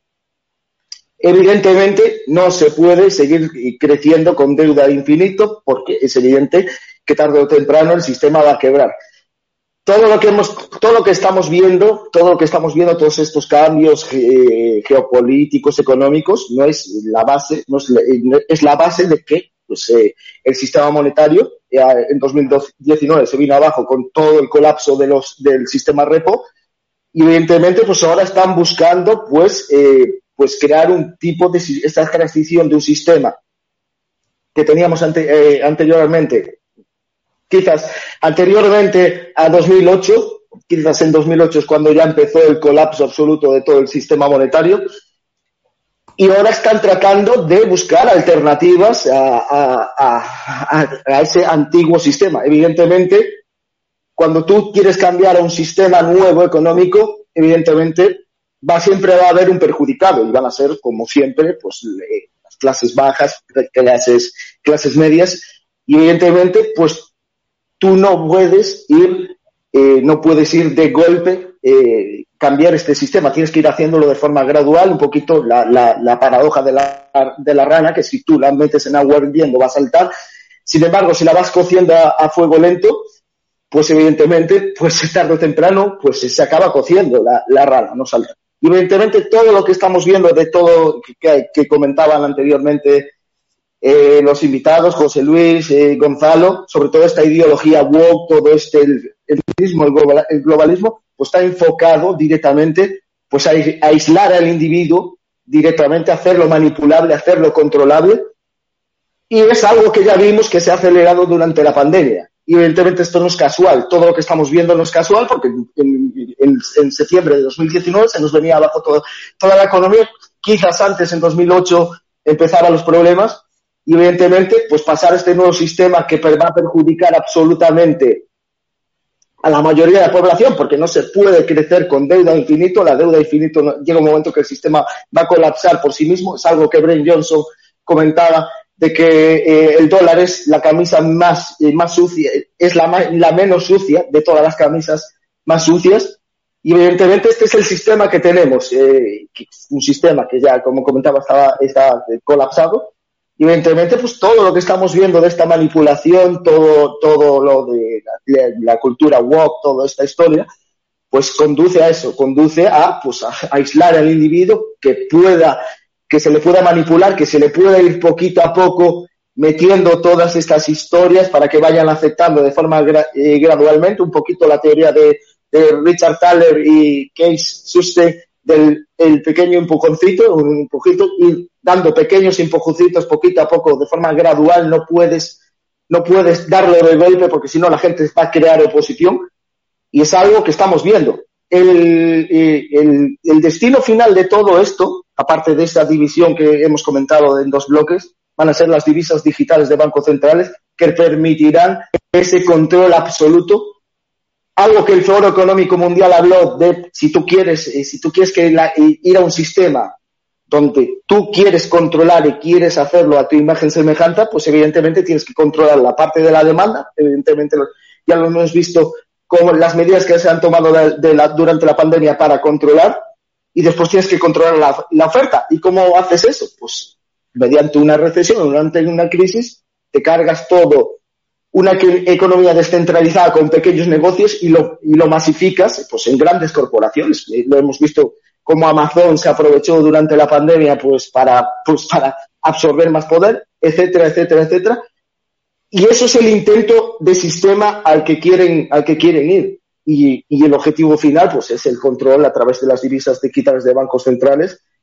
Y eso pues es eh, ya estamos viendo lo que ha dicho Lagarde. Eh, cuando atacaba el Bitcoin decía que el Bitcoin era la, la, vía de escape y que ya vimos el último discurso de Lagarde hablando de pues eh, sí sí es importante la, la, independencia de los, de los de ciudadanos, pero claro, la, la privacidad total no es posible porque si no va en contra de nuestras, de nuestras medidas. Y ese es el peligro, yo creo que es el, lo que la siguiente fase de cambio de sistema monetario van a ser estas divisas de Banco Central, cargarse el efectivo que permite no tener una trazabilidad, porque el efectivo evidentemente no se sabe, no se sabe, no se controla eh, cómo se cambia de manos, no hay trazabilidad, con las divisas de quita de Banco Central, sí van a poder controlar lo que consumes, lo que haces, lo que, lo, lo, donde, eh, donde te diviertes, donde tienes el ocio, etcétera, etcétera, etcétera, todas estas cosas. Y eso es a, lo que vamos. Básicamente, eh, como bien se ha comentado, todas estas ideologías y toda esta división es evidente, pues es aislar el individuo para hacerlo controlable, hacerlo manipulable, y ir a esta eh, especie de distopía tecno, tecnofeudal donde al final pues eh, unos, unos, unos, una minoría va a tener controlada a, a, la mayoría y donde nos van a decir lo que podemos consumir y no consumir y pues todo esto que estamos viendo, todo este espectáculo que estamos viendo geopolítico, pues es eh, una medida de distracción para dirigirnos a, a esa distopía. Gracias, Diego. Pues, Gonzalo, ¿qué quieres añadir o comentar a lo que han dicho los compañeros? Sí, no, iba, iba, a hacer simplemente un comentario breve a lo que había dicho Héctor sobre el tema energético, pero lo vamos a ver luego más adelante también, solo como sí, un matizo, como, como algo divertido que contaré. Eh, quiero dar una, un, un, repaso general para que entendamos, o sobre todo la audiencia entienda, la magnitud de, del cambio que está habiendo geoestratégico a nivel mundial con China, eh, dando datos concretos, pero antes de eso, simplemente como matiz y como algo divertido para la audiencia, en Brújula de Mercado comenté, yo no sé si fue esta semana o la anterior, eh, creo que fue la anterior, precisamente un artículo de 1975 o 1978 del New York Times, donde los expertos advertían que si no se reducía el tráfico aéreo, uh, se iba a producir un, cambio climático que podría enfriar la Tierra los próximos años. Entonces ahí de repente de un momento, pero, pero eh, para un segundo, no era de que se iba a calentar la Tierra y se derretían los polos. Uh, o sea, digamos que uh, cambiaron un poco la historia, ¿no? La moda ya no es que se enfría la Tierra, ahora es se, se, nos ha bloqueado Gonzalo. Se, ha congelado. Se ha congelado, se ha congelado. Claro, se enfría la Tierra y se congela. Ha, ha sido hablar del, del, congelamiento global y, y se ha congelado. bueno, eh, mientras soluciona eso, si os parece, vamos a entrar en. Nos quedan dos grandes bloques. Eh, Héctor antes ya ha adelantado un poco de, sobre el tema del control de las materias primas, que yo creo que es fundamental, ¿no? Si hablamos de esos dos bloques, pues evidentemente las materias primas están. Eh, quienes son productores de materias primas son, por un lado, Oriente Medio, que tendrá su propia visión eh, geoestratégica y económica de cómo actuar ¿no? en esta situación. Luego tenemos Venezuela, que es lo que nos está, ha estado contando Héctor, que conoce muy bien porque él ha trabajado y ha vivido okay. en, en, ese país mucho tiempo. Y luego tenemos a Rusia, por otro lado, y, y, luego tenemos a Estados Unidos y Canadá, que sobre todo se autoabastecen bastante y también venden a, nosotros, por ejemplo, ¿no? Y sobre todo a Occidente, ¿no? O, solo a Occidente, yo creo. Entonces, mm, me gustaría, luego entramos, si os parece, en el tema de, del sistema monetario, del oro, de CB, los CBDC y todo esto, pero ahora, pues, ¿cómo veis eh, la postura de cada uno de estos bloques? Porque si analizamos históricamente, la lucha por el control de las materias primas ha sido la causa de guerra casi eh, en todas las guerras. Entonces, bueno, no sé si veis ahora peligros de que de que esto ocurra, de que se desestabilicen zonas, de que, en fin, Irán, Rusia, estamos viendo problemas, ¿no? Pues no sé quién, tú, José Luis, si quieres, empieza, ah, yo. como ves. Ah, vale, vale, vale. Bueno, si te, yo, yo, te te, parece, yo, sí. yo, de materias primas prefiero que hable Héctor, pero yo voy a aportar Bien. mi granito de arena en el sistema financiero. Y para ello me voy a centrar en una cosa que estoy seguro que Héctor controla bien y me voy a referir al techo máximo del precio establecido para el petróleo de los Urales. ¿De acuerdo?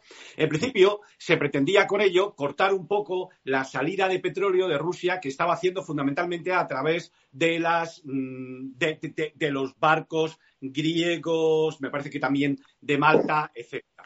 Luego nos hemos encontrado que Rusia ha podido, desde un punto de vista marítimo, nos hemos encontrado que ha podido utilizar otros buques porque hemos sabido que ha reconvertido buques antiguos, está metiendo ahí petróleo, con lo cual el riesgo de accidente se ha disparado, ¿no? Pero a mí me gustaría volver al tema financiero, donde está teniendo problemas cuando, está, cuando salen de Rusia los barcos y tienen que atravesar el estrecho, me parece, del Bósforo y luego Dardanelos, nos encontramos que los turcos les están pidiendo el seguro pero como no tienen un mercado de bonos desarrollado, no tienen aseguradoras potentes. Y prácticamente, yo creo, eh, seguro que Héctor conoce las cifras, pero a mí me da la sensación de que el 60% del negocio asegurador lo hacen empresas occidentales. Entonces, claro, el problema que te encuentras es, vale, vale, vale, yo me voy a fijar en las materias primas más importantes, obviamente el petróleo. Pero claro, no puedo hablar de petróleo sin hablar de aseguradores. ¿De acuerdo? Porque si ahora ya sabemos que habrá un negocio sucio hecho por parte de aquellas navieras que tengan pocos escrúpulos. Pero las empresas que lo quieran hacer bien van a tener cierta inseguridad. Porque, claro, al establecer un límite al precio del petróleo ruso, nos estamos encontrando que las compras físicas se hacen a distintos precios. Y a ver cómo se calcula ese límite. Si queréis, hablamos del límite, que yo creo que está mal calculado, pero no me refiero a eso.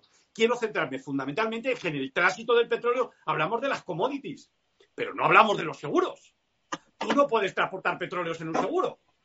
Si Occidente controla los seguros, se va a dificultar el tráfico necesariamente, porque me podéis decir, bueno, es que Rusia y China pueden crear sus empresas de seguro. ¿Me vais a decir que Rusia y China, sus bancos centrales y sus gobiernos con el lío que tienen, van a asumir el riesgo de cubrir, de hacer la cobertura de la navegación y el transporte de la carga?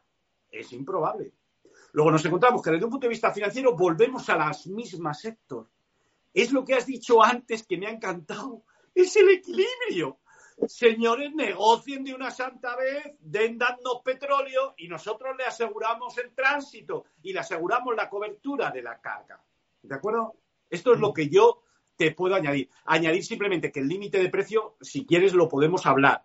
El límite precio máximo que han establecido, en mi opinión, es muy alto. ¿De acuerdo? Es muy alto. Si querían haber tenido un efecto mayor, tenían que haberlo bajado si seguramente no lo han hecho, me vais a permitir mi opinión, aunque es políticamente incorrecta y descortés, que es que yo creo que Europa también está condenada porque, como hemos visto con la vicepresidenta del Parlamento, me parece que ha recibido sobornos de Qatar, a mí me da la sensación de que los lobbies europeos se venden al mejor postor. No tiene sentido que Alemania dependiera tanto de la energía de Rusia si los lobbies no estaban financiados por los rusos. ¿De acuerdo? Por lo tanto, en conclusión, fijémonos en las aseguradoras a la vez que hablamos del tránsito del petróleo. Ok, muchas gracias, José Luis. Eh, Héctor, eh, si quieres eh, comentar, dado que José Luis pues te ha, hecho referencia, ¿no? A, ver cómo lo ves tú, esto que él ha planteado de, los seguros y, de, en fin, los problemas precio máximo. del precio máximo con, el petróleo, etcétera. Tú como gran sí, bueno, tema, ¿cómo lo ves? No, eh, es que tiene razón José Luis en, lo que ha dicho, pero vamos, con el tema de los seguros, pues hombre, se, puede incordiar mucho, pero al final siempre se va a encontrar eh, la forma de que alguien asuma el riesgo, aunque no sea la, manera profesional de, hacerlo. Eh, en cuanto al, tope del precio, vamos a ver, es que eso es una tontería. Es que, es que los precios se forman como se han formado toda la vida. Eh, con oferta y demanda. Ya está. Y si tú me dices que no me vas a pagar más de esto, pues oye, a lo mejor no te vendo si, puedo venderle a otro.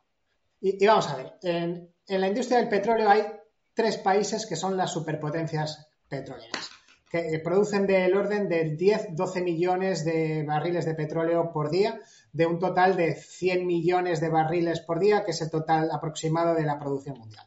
Eh, esas tres potencias, esas tres superpotencias petroleras son Estados Unidos, Arabia Saudita y Rusia. Y tú no puedes sacar del mercado 10, 12 millones de, de barriles de petróleo por día. Eh, eh, no lo puedes hacer. ¿Quién, ¿Quién sabe esto? Que eso no se puede hacer. Lo sabe todo el mundo. ¿Vale? Pues entonces vamos a dejarnos de, de zarandajas, señores, porque a Rusia, si no lo saca por las tuberías que le han volado, pues lo tendrá que sacar por el otro lado. ¿eh? Pero eh, o lo saca de alguna forma o nos morimos todos. y, es que, y es que no hay más. Y volviendo a lo de antes de, las, este, el tema de las energías verdes ya es el pasado y tal. Vamos a ver, señores, a día de hoy el mundo no ha desarrollado la tecnología apropiada para poder prescindir de los 100 millones de barriles de petróleo por día. ¿Mm? Tira por donde quieras, pero esto es así. ¿eh? y, bueno, hemos comentado en algunos programas que por qué no se invertía en la energía nuclear de, de, fusión o de fisión. Espérate, es juntar es fusión. Mm. Eh, y esta semana pues ya ha habido alguna noticia pues de avances importantes por ahí, ¿no? Pero eh, aunque vaya habiendo avances, importantes, le falta mucho a eso. Y todavía no está claro quién va a ganar dinero con eso. Por lo tanto, aquí con el petróleo se va a seguir. Van a seguir eh, ganando dinero los mismos. ¿eh? Y todas estas historias de que ahora topo el precio, de que ahora no sé qué, de que los rusos son muy malos, de que los rusos no sé qué, pues eso no son más que pantallas de humo para llenar periódicos, programas de televisión y tal, pero aquí vamos a lo que importa que los 10 millones de barriles de petróleo de Rusia no podemos prescindir de ellos y por algún sitio tienen que salir. Asegurados o sin asegurar, pero esto es lo que hay, o con otra bandera o como sea. ¿Vale? Porque si, si no puede asegurar un, un buque ruso, pues eh, le cambio la bandera o viene fulano y a lo mejor con bandera chipiota, chipiota, chipriota sí lo, pues sí lo puedo asegurar y problema solucionado.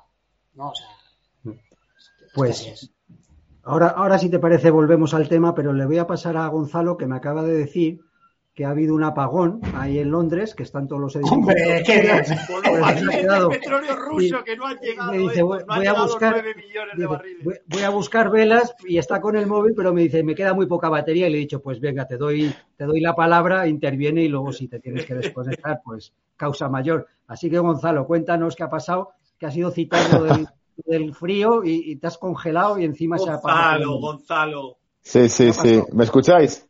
Te oímos bien. Perfectamente. Perfecto, pues sí, no, no, de repente me he quedado oscuras por completo hablando yo solo. Se ha apagado todo, el ordenador, el foco, las luces, todo. Y sí, sí, me ha asomado, porque lo he sospechado, digo, es raro que se apague todo esto de golpe, miro por la ventana y todos los edificios de alrededor apagados a oscuras y veo a la gente con los móviles en la mano, con la linterna en su casa, o sea que es surrealista todo esto. Pero bueno, dicen los, los políticos, los administradores de nuestro dinero público, el que nos incautan, dicen que esto es por la democracia, eh, porque al parecer eso saben bastante y que todo esto es por, por la democracia y por nuestros propios intereses, ¿no? Que estamos, eh, bueno, como decía aquello de, de vamos a poner eh, la calefacción más baja, que se joda Putin, ¿no? Eh, pues bueno, si esa es la política de Occidente, pues estamos en buenas manos, yo creo, ¿no? Están, cuidan de nuestros intereses, podemos dormir tranquilos. Entonces, eh, nada, yo lo, lo, triste es que eh, había preparado datos que quería comentar simplemente para dar un poco una visión de cómo estaba cambiando todo el mundo, porque una de las cosas que iba a comentar era cómo el flujo comercial de China eh, con, con, respecto a América Latina, con respecto a los países árabes, había cambiado radicalmente en los últimos años. O sea, se convirtió en el principal socio comercial para Chile y para Argentina ya por 2007-2008. Para, en el caso de Brasil, por ejemplo, para aproximadamente 2010 era el principal socio comercial por encima de Estados Unidos. Eh, en Perú, eh, por ejemplo, fue entre 2014 y 2015 cuando superó el comercio con China con respecto al de Estados Unidos y, Venezuela creo que fue en 2018-2019. Por lo tanto, se está convirtiendo en el principal socio, el principal inversor eh, en, en, América Latina y con respecto a países árabes, eh, pues eh, simplemente ha aumentado casi por 10 el comercio que tenía en los últimos, en los últimos casi 20 años, menos de 20 años, por 10, o sea, pasaba de 30 y pico mil millones de, dólares que tenía de comercio en 2004 a, a más de 300.000 en 2000, 2021. Y que en el caso de Arabia Saudita eh, pasó de comerciar en el año 2000 3.000 millones a 67.000 millones que negociaba ya para el año 2020. Entonces yo creo que todo esto cambia tantísimo el, el escenario que ves cómo sigue avanzando. Abrió en 2017 una base militar en el Golfo de Adén, China, me refiero, la primera base militar que tiene fuera, eh, que está plagada de bases americanas, por supuesto, toda la zona de Oriente Medio, pero esa es la primera que abrió en Djibouti.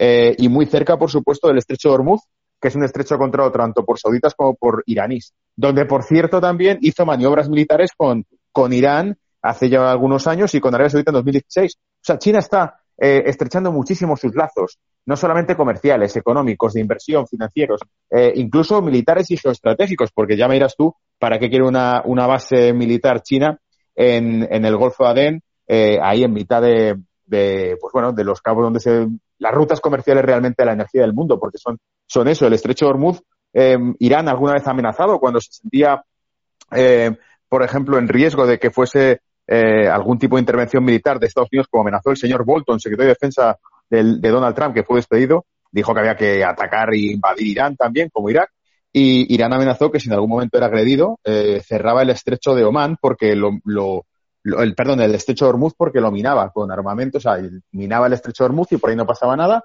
y cortaba el suministro de energía a Occidente. Eh, o sea, todo este tipo de cosas simplemente lo estoy diciendo porque vemos cómo va cambiando el mundo entero en general y cómo eh, el flujo de dinero, el flujo de comercio, el flujo incluso geoestratégico y militar se está desplazando por parte de China a todas partes y en eso nos encontramos y creo que todo esto es el golpe de efecto de, los romanos, como he dicho antes, el imperio romano que se ve acorralado y que dice, hostia, estos nos están comiendo el terreno cada vez más, pues eh, ¿qué hacemos? Hay que utilizar Europa como ariete para, para impedir que esto siga adelante, porque si no, eh, lo dijo, lo cité en, en el debate anterior que hicimos. Kissinger dijo en 1994, tengo la cita por ahí publicada en redes sociales, dijo que, eh, lo estoy de memoria, entonces más o menos era algo así como que eh, sin Europa, sin Europa, Estados Unidos, o sea, había que impedir constantemente las relaciones entre Europa y Rusia, porque si esas eh, relaciones prosperaban, especialmente Alemania, Rusia, si prosperaban sus relaciones industriales, tecnológicas y energéticas, eh, Estados Unidos dejaría de ser, o sea, pasaría a ser un, un país de, de, segunda división eh, aislado por completo del mundo porque funcionaría otro ritmo. Asia eh, Rusia estaría de puente entre Asia y el continente europeo y se produciría una economía casi continental. Y ahí Estados Unidos no pintaría nada. Por eso Kissinger lo dijo clarísimo en 1994 y lo tenían súper claro desde siempre. Había que impedir por completo que, que, que, Europa prospere y que Rusia prospere conjuntamente entre energía e industria, porque es un riesgo letal para, para Estados Unidos porque se vería por completo desplazado de ese, de ese mundo. Entonces, a partir de ahí lo que hay que generar es, es eso como se pueda eh, hacer que Europa siga en el lado eh, en el lado de, Estados Unidos y que no se relacione ni con China ni con, ni con Rusia. Y probablemente el tema de la guerra de Ucrania, ya lo dijimos, impidió el comercio energético entre Rusia y Europa. Y ahora, porque hace pocos meses fue cuando Pelosi, la representante de los demócratas, porque son los demócratas los que lían todo esto, cuando hablamos de todo esto, hablamos de los demócratas. Hay republicanos que han de denunciado esto públicamente, que han dicho que nos conducen hacia un conflicto mundial y todo. Pero Pelosi, la representante de los demócratas, se fue a Taiwán precisamente a qué. Lo dijo Donald Trump, dice, ¿a qué va esta señora a Taiwán? Pues se fue a Taiwán a hacer lo mismo que se ha hecho con Ucrania. Es decir, se va a Taiwán, se hacen la foto, se les vende armas, se les da la mano, se les azuza un poco para que se calienten contra China y cuando China ya salte y invada Taiwán, será como, ¿lo veis cómo son los malos? Vamos a cortar el suministro de comercio de China a Europa. Y vuelta a empezar con lo mismo, cierran el mercado europeo de comercio chino para que Europa tenga que comprar sí o sí producto americano, eh, servicio americano, energía americana, aunque sea todo mucho más caro, y así conseguimos que, yendo al tema económico, primer trimestre de, de 2022 Estados Unidos tiene una tasa de crecimiento negativa. Segundo trimestre de 2022 Estados Unidos tiene una tasa de crecimiento negativa. Tercer trimestre milagrosamente sale para adelante. ¿Por qué? Por la venta de armas, y por la venta de energía a Europa. Es decir, gracias a la guerra de Ucrania, Estados Unidos recupera su PIB, como siempre lo ha hecho, mientras que Europa pasa lo contrario. Europa va desacelerando su economía y probablemente primer trimestre, segundo trimestre y tercer trimestre negativos, o sea, descendientes en crecimiento, y probablemente el cuarto trimestre sea un, una tasa de crecimiento negativa. Para mí está clarísimo el mapa geopolítico y, bueno, y simplemente os agradezco haberme dejado intervenir porque ahora me tocará ver dónde encuentro. Muchísimas gracias, Gonzalo. Y nada, si, vuelve la luz, pues vuelve al programa y, y aquí estamos, encantados de, de tenerte. Por supuesto, al 10% de batería estoy ahora mismo. Madre mía. Pues espero que, que vuelva pronto la luz allí. Y que... Sí, ya, ya os, lo, os, lo, haré saber. Gracias. Vale, gracias, Gonzalo. Un abrazo. Un abrazo. Un abrazo Gonzalo. Gonzalo, tú eres la luz. gracias. Gracias, José Luis. Suerte, Gonzalo. Gracias. Pues, Diego, si quieres comentar algo sobre este tema de, de la energía, que, que ya han sí. Luis, Héctor y Gonzalo, pues adelante. Sí, eh, lo de la energía es algo que se venía comentando, de que va a haber una crisis energética futuro y evidentemente, pues al final, eh, si nos fijamos, Estados Unidos vinculó el dólar eh, en su momento con el petrodólar al petróleo y estamos viendo pues que Estados Unidos, como bien comentaba Gonzalo, eh, lo que dijo Kissinger, que Kissinger no es más que el heredero de Spigman con la teoría del Rimland, de que, como bien ha dicho Gonzalo, Europa no se puede unir a, Asia, no puede haber ese gran bloque Eurasia, porque evidentemente la ventaja que tiene Estados Unidos a través del mar queda literalmente alunada. Si nos fijamos, eh, sí, lo he comentado en anteriores programas, pues si nos fijamos, África, Asia, Europa están unidas eh, básicamente en una gran isla, eh, un poquito de lo que hablaba Mackinder de la isla mundial, y si nos fijamos, tanto Estados Unidos como Australia como Reino Unido, el AUKUS, son lo que rodean a, la isla mundial, que es eh, el Ringland, que bien, eh, que bien comenta es, Evidentemente, es el porqué de ahí que de, la unión de lazos a través de una ruta, un cinturón, una ruta de China para controlar, pues hacer todo el comercio interior donde los países OTAN, Estados Unidos, la AUKUS no puedan a través del mar impedir un comercio libre dentro de una unión eh, eh, euroasiática, en este caso, pues la destrucción, eh, evidentemente, como bien comentaba Stigman, no interesa la unión de, Europa con Asia y si, y si, lo que, si se va a dar lo que hay que hacer, pues es destruir Europa, literalmente lo que estamos viendo, estamos viendo ese experimento, como comentaba anterior, con toda la cultura woke, con todo este globalismo, etcétera, que conlleva eso, a impedir que Europa acabe uniéndose al, eje ruso-chino y formar ese gran continente que aísla Estados Unidos, que a su vez el control de, las energías, de las materias energéticas, de las materias primas, este siga vinculado al dólar. Y evidentemente, pues ese ataque, ese ataque que estamos viendo eh, al dólar, como hemos visto, como hemos visto eh, como han recibido a Xi Jinping eh, los, árabes, etcétera, no son casuales y evidentemente estamos viendo, porque, como, como bien comenté anteriormente, estábamos en una crisis energética, yo creo que inducida precisamente por las propias, por las propias políticas llevadas a cabo por, eh, y por la destrucción de Europa. Vemos el, el subsidio en continuo de Alemania, toda la desindustrialización, etcétera, etcétera, Europa, la dependencia, pues, de Europa de todo, de todas las materias, insumos exteriores, eh, y evidentemente, pues, eh, eh, esa es la situación en la que estamos, y evidentemente, pues, la vinculación de una divisa al control de la energía, que es a lo que vamos. Y es por ello que pues eh, estamos en esta situación donde se ha buscado pues hacer todos estos problemas energéticos que estamos teniendo, que no son casuales, evidentemente, y todo esto, pues todo ha conducido, pues a, todo ha sido conducido por una falta de inversiones inducidas directamente para crear esta situación. Y como bien dijo Tra en su momento, que, como bien lo decían los animales, esto de depender del gas ruso, pues que se iba a pagar caro, pues era una advertencia, evidentemente, de que Estados Unidos no puede permitirse que el dólar deje de estar vinculado a todas estas materias primas energéticas, etcétera. Y al final, lo que estamos viendo, eh, básicamente, que la, divisa más importante al final va a ser, eh, pues, eh, la energía, la energía, y es algo que estamos viendo claramente que vimos empezó con el, con el petrodólar, con, con todo el, toda la vinculación del dólar al petróleo, todos estos riesgos geopolíticos que, que, bien hablaba Kissinger, como bien comentó Gonzalo. No es casual que sea el propio Kissinger el que, el que fuera el promotor de este, de este petrodólar. Y bueno, pues esa es la situación en la que estamos.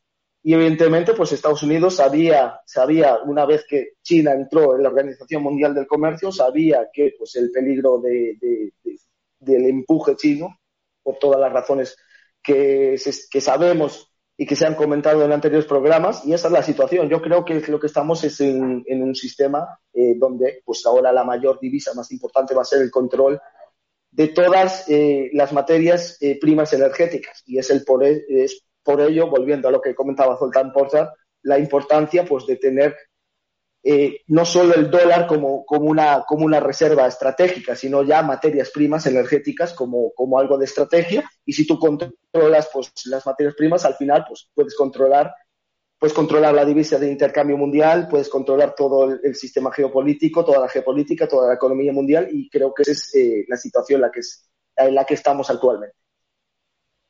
Pues gracias, Diego. Ya con eso que has comentado me das pie a que pasemos a ese último bloque, porque llevamos ya más de hora y media de, programa, que sería el de los sistemas monetarios. Yo, no sé, al haber estos dos bloques, no sé si veis que va a haber también dos sistemas monetarios, quizás el, occidental mm, basado en el eurodólar o, o, en las CBDC frente a Bitcoin, que vamos a ver cómo acaba esa lucha entre CBDC y, Bitcoin, ¿no? Con las declaraciones de Lagarde que antes citabais uno de vosotros.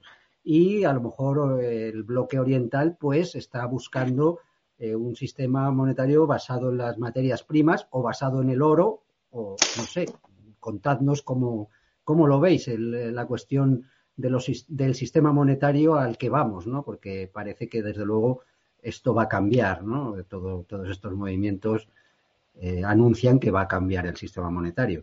Eh, José Luis, ¿quieres? Sí, yo quería decir una cosa que yo estoy preocupado. Eh, ahora estaba escuchando a Diego y, estoy preocupado. Y, la razón es la siguiente. Estamos hablando de un mundo que va hacia las divisas, eh, perdón, hacia las materias primas. Estamos hablando de la importancia del petróleo. Y yo quiero dejar constancia, yo vivo en los mercados, yo no soy un teórico como podéis ser vosotros, ¿sabes lo que te quiero decir? Yo estoy a pie de obra, ¿no? Eh, entonces, yo no estoy viendo que el precio del petróleo suba. es decir, yo lo que estoy viendo es que desde junio que se estableció ese techo que ya lo sé, que va contra todas las normas del mercado, como señalaba Héctor, con toda la razón del mundo, es el precio del petróleo no ha parado de caer. ¿eh? Ha bajado. ¿Vale? Luego hay un detalle también que ha dicho Héctor, aprovechando de esto, que me llama mucho la atención, que es cuando has hablado de las centrales nucleares, de, la fusión o la fisión, que yo ya no me acuerdo cuando estábamos en el cole, pero yo como especulador de bien te puedo decir que algo pasa ahí. ¿Sabes por qué? Porque el precio del uranio no sube. Y las empresas de uranio no suben. ¿Y sabes, Héctor, cuáles son las que suben? las empresas de armamento, Lockheed Martin, esas están fuertes. Recordad lo que acaba de decir Gonzalo con razón. Qué pena que no nos oigan. Pero lo sabe, claro. Eh, entonces nos encontramos que estamos centrando el debate en las materias primas con toda la razón del mundo y filosóficamente probablemente llevaréis razón, pero el mercado no nos, no os está dando la razón de momento. Eso es un problema que hay que valorar. El mercado no está, el precio del petróleo no está a 100 dólares el precio del petróleo está cayendo. Y no ha parado de caer desde junio, que lo lógico sería al revés, porque con tu razonamiento, si Rusia mete 9, millones de barriles al día y ahora resulta que se los vamos a impedir con los 60 o con el tráfico y tal, lo lógico es que el precio del petróleo estuviera en 100. No, el precio del petróleo ha caído. De hecho, a mí me preocupa, me llama la atención. A mí, desde un punto de vista de la explicación, yo vivo el mercado y los que vivimos en el mercado nada más que vemos la tendencia. De tal manera que si tú me dices a mí, oye, ¿compramos petróleo o no? Yo te digo, yo ahora mismo no compro petróleo. Ahora bien me dices, oye, ¿compramos acciones de empresas de armamento? Digo, sí, sí, sí, de Lockheed Martin. Y te digo, sí, sí, también vamos a comprar empresas de cuidados de salud, porque aquí hemos estado hablando de materias primas, pero no estamos hablando de la población. La producción necesita energía, pero la producción necesita mano de obra y necesita productividad. Luego, no se puede hablar de economía sin hablar de población. La crisis de Occidente viene por abandonar el patrón oro, pero la crisis de Occidente viene, como sabéis perfectamente, por el envejecimiento de una población. Los del baby boomer ya nos, ya nos hemos hecho sesentones, ¿de acuerdo? Pero es que en China está, vamos por el mismo camino. ¿Qué va a pasar cuando tengas una población china envejecida de tantos millones de personas? ¿Cómo es el sistema sanitario chino? ¿Funciona bien? ¿Funciona mal?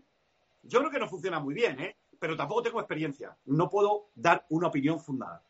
Hmm. Luego, hablar de materias primas en su conjunto está bien, pero la producción no solamente es energía, es también productividad, es trabajo. Estamos viendo en Estados Unidos. ¿Qué problema tiene Estados Unidos? Que la gente no quiere trabajar.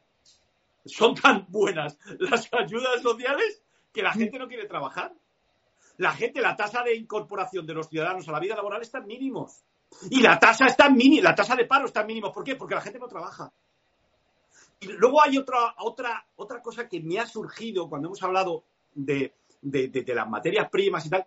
¿Y si Occidente, una manera que tiene de perjudicar la demanda o de reducir la demanda de materias primas es provocar una disminución de la demanda privada? Es decir, provocar una contracción económica.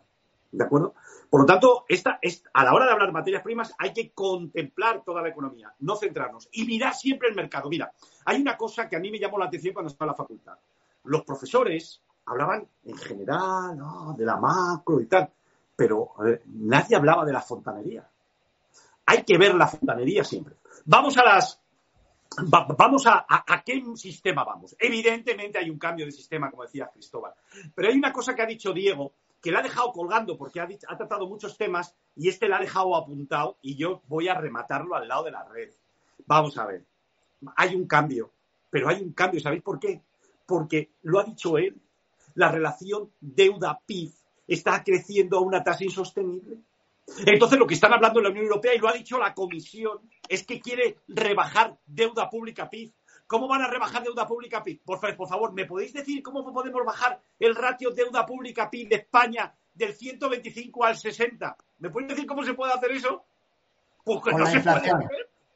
Habrá que condonarlo. No hay opción, hay que condonarlo. Entonces, mm. todo eso hay que meterlo en un paquete, pero es que además nos encontramos, como has dicho tú, Cristóbal, de reindustrializar Europa. Europa tiene que reducir la deuda pública con respecto al PIB, pero no hay otra opción, hay que condonarla. Si queréis, abordamos cómo están pensando condonarla. Pero hay que condonarla. Pero además, ¿qué hay que hacer? Si tú me lo estás diciendo, si hay que reindustrializar Europa, hay que invertir en infraestructuras. ¿Y de dónde se saca el dinero?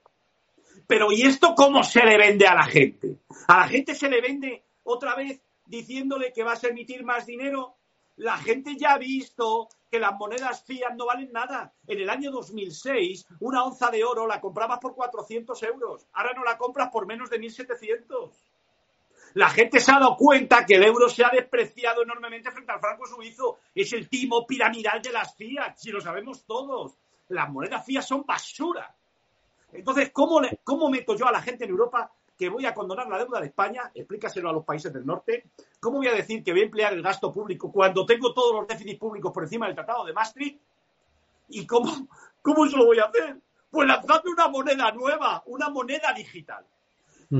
Yo quiero decir una cosa que Diego ha apuntado, pero que yo quiero insistir. Mira, primero, con las monedas digitales, podrían tener vencimiento el dinero. Por ejemplo, Cristóbal, yo te podía decir que en tu cuenta bancaria, si has gastado un gramo más de energía o una kilocaloría más de la que yo haya fijado arbitrariamente, te digo, tu dinero ya no vale a partir del 1 de enero de 2022, de 2023. bueno, eso es lo peor que me puedes hacer. Pero hay otra cosa peor. Si la economía va mal, los tipos de interés no pueden caer con dinero papel por debajo del 0,5 aproximadamente porque la gente sacaría el dinero de las cuentas bancarias en efectivo. Pero con una moneda digital te lo puedo colocar abajo del todo al menor 5% negativo. La moneda digital es lo peor que nos puede pasar desde un punto de vista monetario. Y entonces lo que yo me imagino es que en marzo de 2023 van a empezar a hablar de este tema y sobre todo, como sabéis muy bien, van a empezar a lanzar una narrativa que los medios de comunicación de masas, bueno, la idearán y nos dirán, hay que ir a la moneda digital porque así se evita el blanqueo de capitales. Antes Diego hablaba del dinero en efectivo y yo quería añadir más en lo que decía Diego. Vamos a ver, señores, si el dinero en efectivo está controlado, si es que no puedes pagar más de 1.500 euros, si tú entras por el banco, tu banco te está haciendo un escaneo permanentemente de tu cuenta bancaria de los ingresos que haces en efectivo y no te los admiten. Luego, controlado está. Para blanquear dinero, no. Será para otras cosas, pero para eso no. Con lo cual, la moneda digital persigue otra cosa. Y lo que persigue es dar un vencimiento a nuestro dinero. Tú imagínate que deje de pagar una multa de tráfico, que ahora te tengo que embargar la cuenta bancaria. Con tu moneda digital yo cojo y pumba. Y te digo, te la cojo y me la llevo. O te establezco cualquier tipo de castigo, por ejemplo, que no pueda salir de España a viajar por ahí. Claro. ¿De acuerdo? Con lo cual, moneda digital Ahora vamos va a haber una diferente en Europa y otra diferente en Asia, en, Oriente. En Europa, si lo ha dicho el Banco Central de Austria, en Europa lo que se pretende es llegar a una especie de patrón oro flexible. Es decir, que se establezca una relación entre el oro que tú tienes y tu PIB. Y el Banco Central jugar con esas dos variables para tener un patrón oro flexible. Pero en Asia lo que están dibujando es otra historia. Es decir, no, yo te voy a dar una moneda que va a tener respaldo de materias primas. Pero ahora vienen los problemas jurídicos. Mira, a mí como europeo, la Unión Europea me quiere defender impidiéndome comprar un ETF que no, está que no esté autorizado. Por ejemplo, yo me, me, interesa un ETF de empresas norteamericanas que reparten dividendos. Pues no puedo comprar el ETF norteamericano, no me dejan. Solamente puedo comprar si es un UCI, si está autorizado por la legislación europea. Pero si es el mismo fondo. ¿Pero por qué no me dejáis? Yo puedo comprar las acciones que integran el ETF, pero no me dejan comprar el ETF. ¿Tú me quieres decir que Estados Unidos va a dejar a la gente invertir en un yuan respaldado por oro? Imposible. Van a establecer una norma que te lo impida. Pero claro que te la van a impedir. Y de hecho ya lo están estudiando. Por lo tanto, se van a crear, efectivamente, vamos a dar un salto monetario. Y el problema de esto de aquí es cómo vamos a hacer nosotros para defendernos. Yo os puedo decir una cosa que está pasando ahora mismo en Egipto. Como consecuencia de la crisis de Ucrania, vosotros sabéis perfectamente que Egipto necesita trigo, necesita cereales, eh, bueno, necesita aceite de oliva, necesita aceite para uso doméstico. Y la, y la producción de Egipto representa el 50% de la demanda. Con lo cual tiene que importar tanto de Ucrania como de Rusia. Eso ha provocado un aumento de los precios, ha provocado desde que ha dado una crisis alimenticia. ¿De acuerdo? Pero es que sabéis lo que ha pasado. Esto ha provocado eh, que la libra egipcia se haya ido desplomando y desplomando y desplomando. Ha caído más de un 50%. ¿Y sabéis lo que está haciendo la gente que tiene posibles en Egipto? Aquellos que tienen más de 4.000 dólares. ¿Sabéis lo que están haciendo? Comprando oro. Comprando oro. Pero es que hemos visto el mismo movimiento en Turquía. En Turquía venían las autoridades y decían, señores, darme, darme el oro y como sois patriotas, yo os voy a vender la lira turca. Y claro, los turcos decían que verde las han segado. Ellos son patriotas en el fútbol pero por su dinero no quieren una lira turca, ellos quieren oro. De tal manera que estamos registrando compras enormes de oro de parte de los turcos y de parte de los egipcios. Y luego quería referirme a Nigeria. Nigeria, que como sabéis bien, está en el centro de África, es un país que adoptó y empezó a operar con el Bitcoin. Bueno, pues el Banco de Nigeria ha lanzado su propia moneda digital. Y la gente no la quiere, la gente mm. no la quiere. Y no podemos decir que no tengan conocimiento. Esa gente está formada y, sabe lo que son las monedas digitales y no la quieren. ¿Y saben lo que ha hecho el gobierno? Ha impedido, ha establecido un límite, no sé si es de 50 dólares o 300 dólares a la semana de dinero que puedes sacar del cajero. Esto es lo que van a hacer para mantener las monedas digitales. La clave es cómo nos defendemos. ¿Cómo nos defendemos? Esa es la clave. Mm. Y yo creo, por la experiencia que estamos viendo, que la gente está tirando por el oro. Yo acabo. Muchísimas gracias, José Luis. Interesantísimo todo lo que has expuesto. Y vamos a escuchar a, Héctor y después a Diego a ver qué, comentan sobre esto que, tú has planteado. Héctor, hay muchos temas ahí que, ha lanzado José Luis.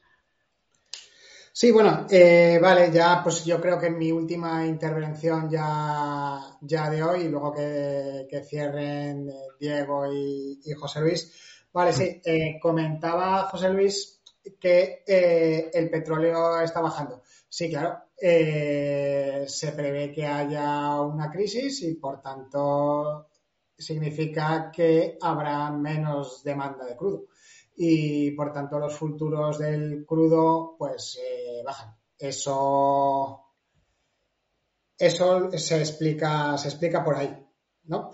Eh, respecto al tema del sistema monetario, sí, tiene mucha razón José Luis. Eh, el sistema ya no aguanta más, el sistema de moneda fiat actual. Eh, la deuda es impagable, inabordable y seguimos con que cuando viene una crisis estimulamos la economía bajando tipos de interés al final provocamos inflación y subimos los tipos para destruir la demanda, tiramos de libro keynesiano, vamos a decir, en primera, en primera aproximación. ¿Qué es lo que pasa? Desde que cae el acuerdo de Bretton Woods en, en agosto del 71, aunque con sus altibajos, la tendencia de los tipos de interés es siempre a bajar hasta que ya ha llegado, llegó eh, estos años de atrás a un límite que ya no, podía bajar más. Es decir, para estimular la economía cada vez había que poner el tipo de interés más abajo. Eh, para luchar contra la inflación subíamos un poquito y eh, o, subíamos mucho, lo que pasa es que cada vez hay que subir menos para destruir la demanda y, y bajar la inflación. Lo estamos viendo ahora. Los tipos de interés no llegan todavía al 3%. Es decir, es un tipo de interés bajo en toda tierra de garbanzos, en toda la historia de la humanidad. ¿eh? Y, ya estamos todos echándonos las manos a la cabeza que los bancos van a tener problemas de liquidez y problemas de solvencia porque la gente no va a poder pagar las hipotecas porque resulta que que el bono americano se está hundiendo, no, no sé qué, se está hundiendo con un interés que no llega al 3%. Se nos está, se, se está hundiendo abajo el chiringuito. Eso es síntoma inequívoco de que el sistema está agotado. Por lo tanto, hay que ir a otra cosa. Y estoy de acuerdo con José Luis en lo que ha explicado de que, bueno, eh, si vamos a otra cosa, como venimos de una cosa que no tenía patrón, pues tiene que haber una cosa que sí tenga patrón, sea el oro o sea, o sea las materias primas. Lo que pasa es que se ha desarrollado la tecnología, que es lo que hace que eh, los estados o las organizaciones supranacionales puedan desarrollar estas divisas digitales que te obliguen a gastar el dinero. ¿no? ¿Qué pasa? Eh, para que algo sea considerado dinero tiene que cumplir varias funciones. Una de ellas es que sea depósito de valor. Si una moneda digital te la pueden apagar si no te la gastas antes de tal fecha o eh, que solo te valga para comprar o esto o esto o esto porque yo lo digo, porque soy el más guapo y el más alto, como todo el mundo ve, pues entonces esa divisa ya no cumple con las funciones del dinero. No sería un verdadero dinero. Por lo tanto, eh, decía José Luis, ¿cómo nos defendemos de esta? Pues empleando algo que sí, que sí sea dinero, sea el oro o sea algún otro tipo de eh, commodity o materia prima o lo que sea, pero hay que ir hacia ahí. Y decía José Luis, es que algo está pasando con el oro, la gente está comprando oro, claro, pues la gente al final no es tonta. Es por ahí por donde está buscando el refugio. Mucho cuidado cuando se compra oro, si se está comprando oro papel o si se está comprando oro de verdad. ¿Eh? Eh, yo hace mucho tiempo en este canal y en el de Iturralde también, pues eh, recomendaba como el mío un portafolio en metales preciosos repartido entre Londres, Zurich y Viena, por lo que pueda pasar. ¿No? Y si puede ser con distintos custodios, o sea que uno de ellos vaya a quebrar, pues mucho mejor. Y si se confisca el oro en un país, pues que sea solamente en ese país, pero tú lo tienes dividido en varios. Eso por un lado, por el lado de los metales preciosos. Y por el otro lado, eh, la billetera fría de Bitcoin. No tener las criptodivisas en un exchange. Eso hay que aprender a manejarlo.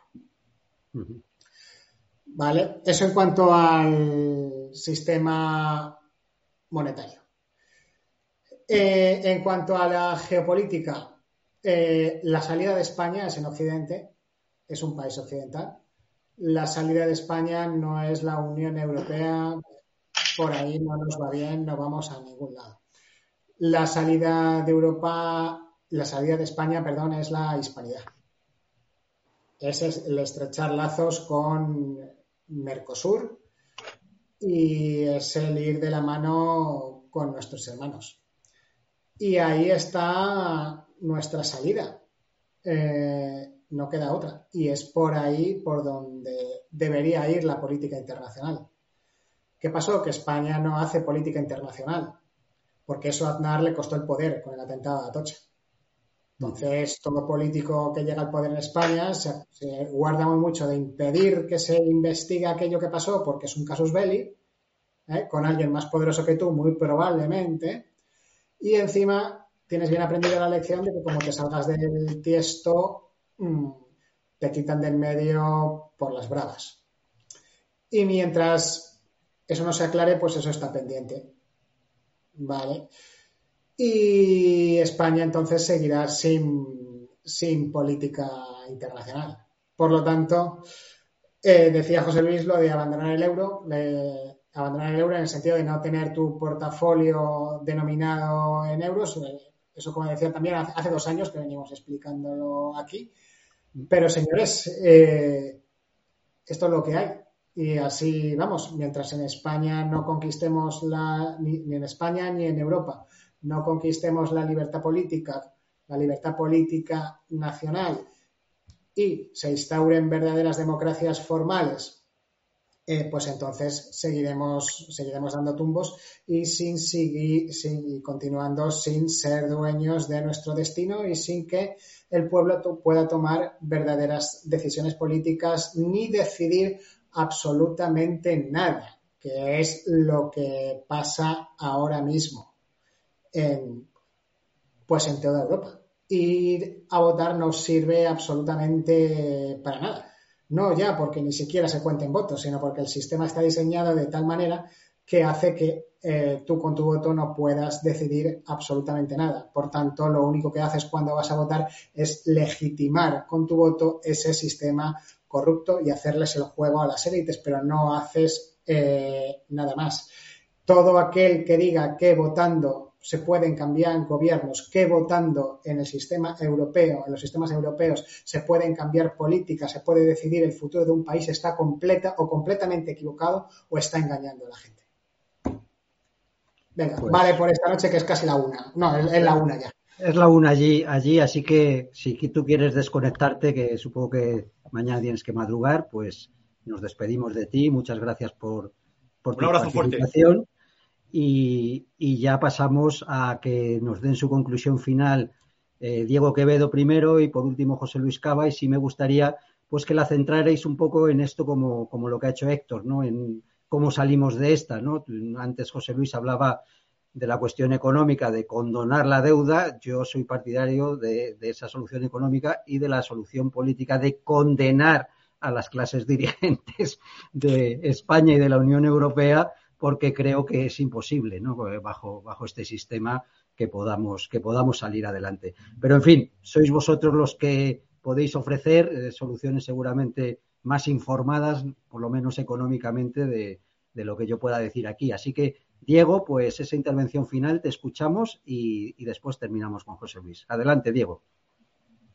Un, poco lo que estamos viendo, que como bien describía Héctor, que es la ley de Gresca, lo estamos viendo como el dinero malo expulsa el dinero bueno y vemos como la gente recurre a, ahorrar, recurre a ahorrar a través del oro, protegerse eh, el oro. El oro no deja de ser una cobertura, pues ya sea frente al gobierno, ya sea eh, frente a ciertas condiciones de inestabilidad políticas sociales y el oro, evidentemente, ahora, eh, si, por lo que sea se va la luz, no puedes quitar como le ha pasado a Gonzalo, desafortunadamente no puedes quitar eh, dinero del cajero, tú si tienes oro o plata incluso puedes ir y puedes pagar.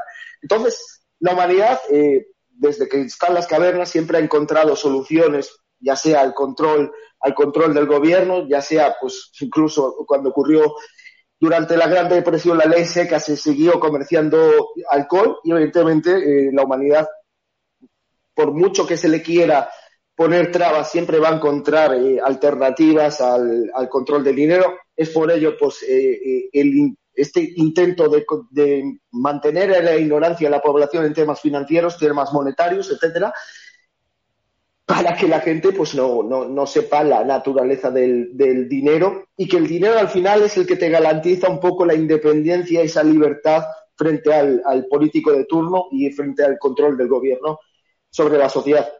Y bueno, pues es, eh, tarde o temprano encontraremos alternativas. Una va a ser el oro, evidentemente. La gente va a buscar eh, eh, cómo proteger ese oro, cómo eludir al, gobierno. Porque a, pesar de que ellos creen medidas, leyes y, restricciones para pues que no podamos mover capital libremente, al final siempre pues echa la ley, echa la trampa y siempre se encuentra en resquicios donde escapar. Entonces, pues el oro el Bitcoin, aunque ahora esté desprestigiado con todo el, todo este todo este teatro que se ha creado con todas las criptomonedas detrás para crear este desprestigio, como bien decía Héctor, tener el Bitcoin en un monedero frío es fundamental, no tenerlo en exchange, ya estamos viendo lo que pasa, porque nos, sería más que otro, otro, otro sistema fiat y más.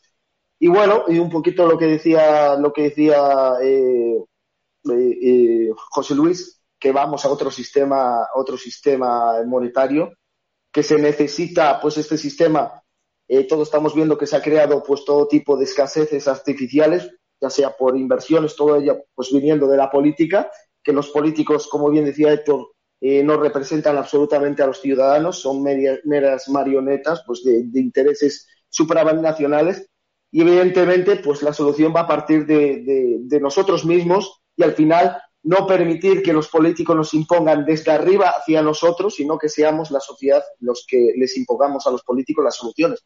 Y eso es un poquito lo que estamos y tenemos que ser conscientes de que nos quieren llevar a este, este sistema monetario de control, como bien decía eh, como bien decía José Luis, dinero programable que te pueden hacer caducar, que tienes que consumir, que no ahorres, que no ahorres, porque el ahorro eh, perjudica directamente al gobierno. Eh, es, evidente que si tú ahorras, pues el gobierno, pues no, esa posesión de dinero, ese poder que te da el dinero pasa a tus manos, no lo tiene el gobierno.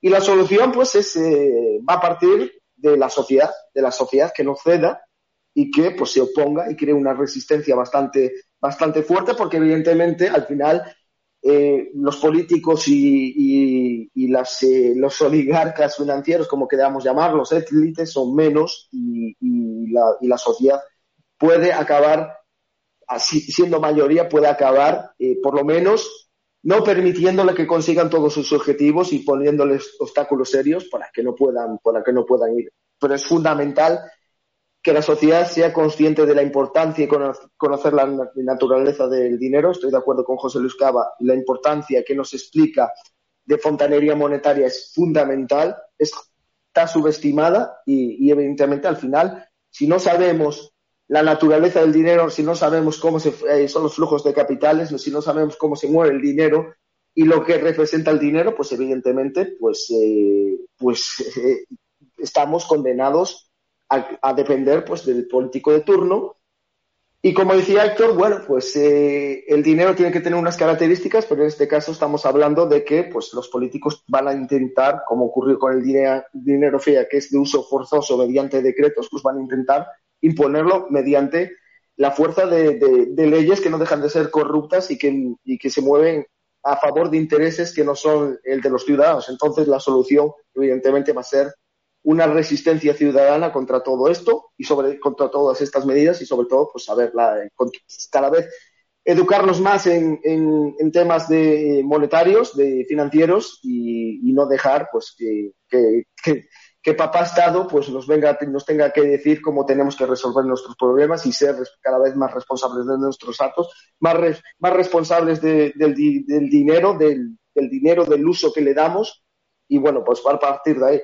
Y pues eh, evidentemente nos están intentando pues coartar eh, con, con, el pago del efectivo cada vez más, más, pero es evidente porque saben que el efectivo es una, una, vía de escape eh, para que el gobierno al final no pueda controlar cómo, cómo, nos, cómo nos relacionamos y la economía no deja de ser eso, relaciones, las consecuencias o las o, o las, eh, eh, sí, las consecuencias de, de, nuestras relaciones sociales y, que, y es el reflejo de la economía. Pues nada, eh, las soluciones va a depender de, de los propios ciudadanos y en, en, nuestras manos están.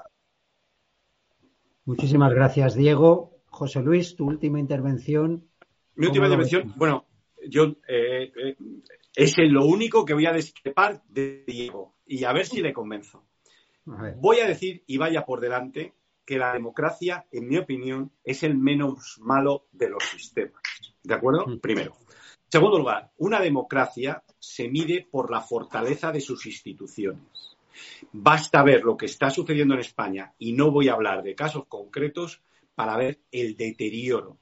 Por lo mm. tanto, en Europa tenemos una democracia de baja calidad. La única manera, como decía Diego, que lleva razón, es que los propios ciudadanos den un paso al frente. Pero los ciudadanos no van a llegar nunca a un paso al frente porque estamos enfrentados.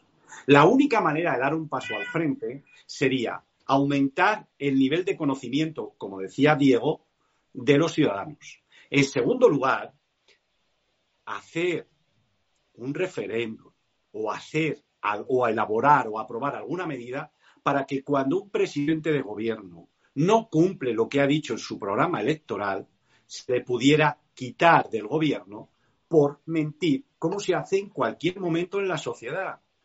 Un programa electoral es un contrato. Si tú no lo respetas, como no respetas, como no se respetan los contratos privados, hay que tomar medidas. Si tú a una persona que incumple un contrato, un contrato sagrado porque esto es una democracia, si tú lo incumples, ¿cómo que yo, ciudadano, no puedo exigir el cumplimiento de ese contrato? Sin formación, como estamos ahora. Estamos viendo ahora mismo que la propia Administración del Estado tiene que rebajar el nivel de exigencia para contratar funcionarios. Eso, eso lo que hace es que deteriora la calidad de las instituciones. Si tú nombras al frente de las instituciones básicas del Estado al que a ti te convenga en función de tu de los intereses de tu partido, sea el partido A o B, esa democracia es de baja calidad.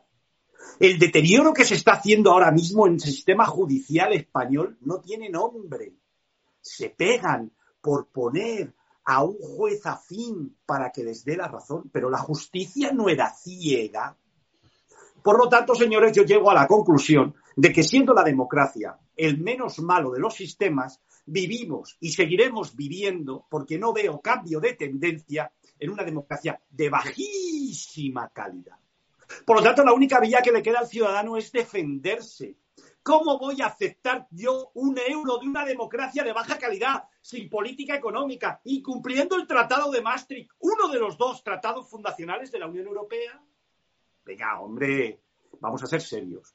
No se puede invertir en países en los que estemos enfrentados los ciudadanos, porque no se, porque los partidos de extrema, el populismo de extrema derecha o de extrema izquierda va a llegar al gobierno y te va a impedir llevar a cabo una política monetaria, te va a impedir llevar a cabo una política económica. Por lo tanto, yo un euro ni lo quiero ver. Y el ciudadano tiene que defenderse. Vías. Primero hay que ver las tendencias. Por ejemplo, estamos hablando del Bitcoin. Mira, yo eh, no entiendo nada de la blockchain, pero sé perfectamente que a mí no me interesa el Bitcoin porque está en tendencia bajista. Así, así está claro, señores. Yo ahora mismo no compro petróleo porque está en tendencia bajista de corto plazo.